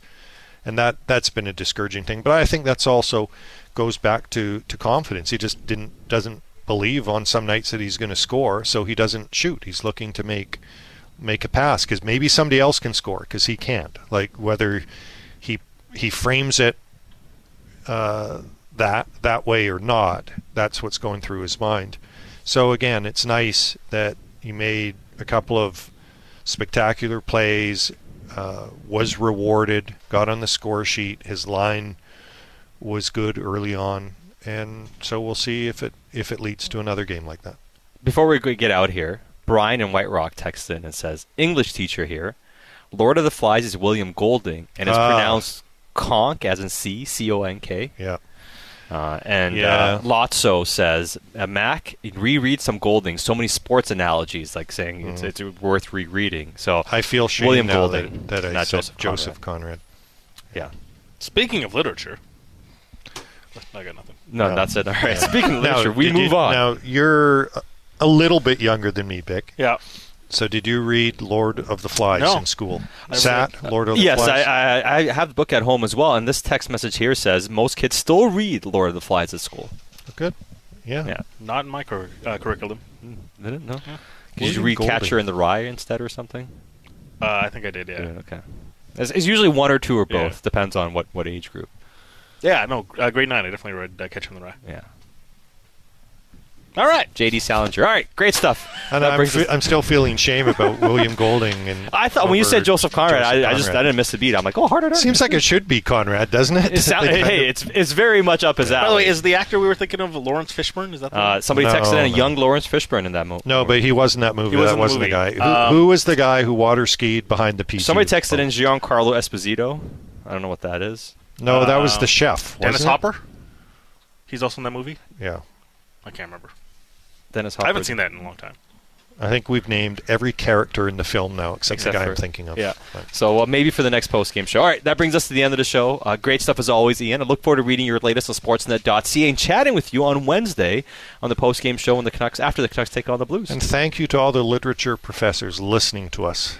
Post game. You never know who's listening. And thank you for correcting us. Yes, uh, a, a listening audience much more educated than we are. Clearly. yes, clearly. Yes, we set a low bar though. Look what we do for a living. No, no kidding, no kidding. We, we just talk sports for a living. All right, thanks to everybody listening, uh, participating on the text inbox. Appreciate every single one of you. Always a lot of fun. Looking forward to being back at it again on Wednesday. But tomorrow, Bik Nijjar is back on the People Show. I'm Satiar Shah back on Canuck Central. Thanks to Lena. Thanks to Josh back at the station, and all of you for listening and being part of the Canuck Central postgame show presented by the number five Orange on the home of your Canucks Sportsnet 650.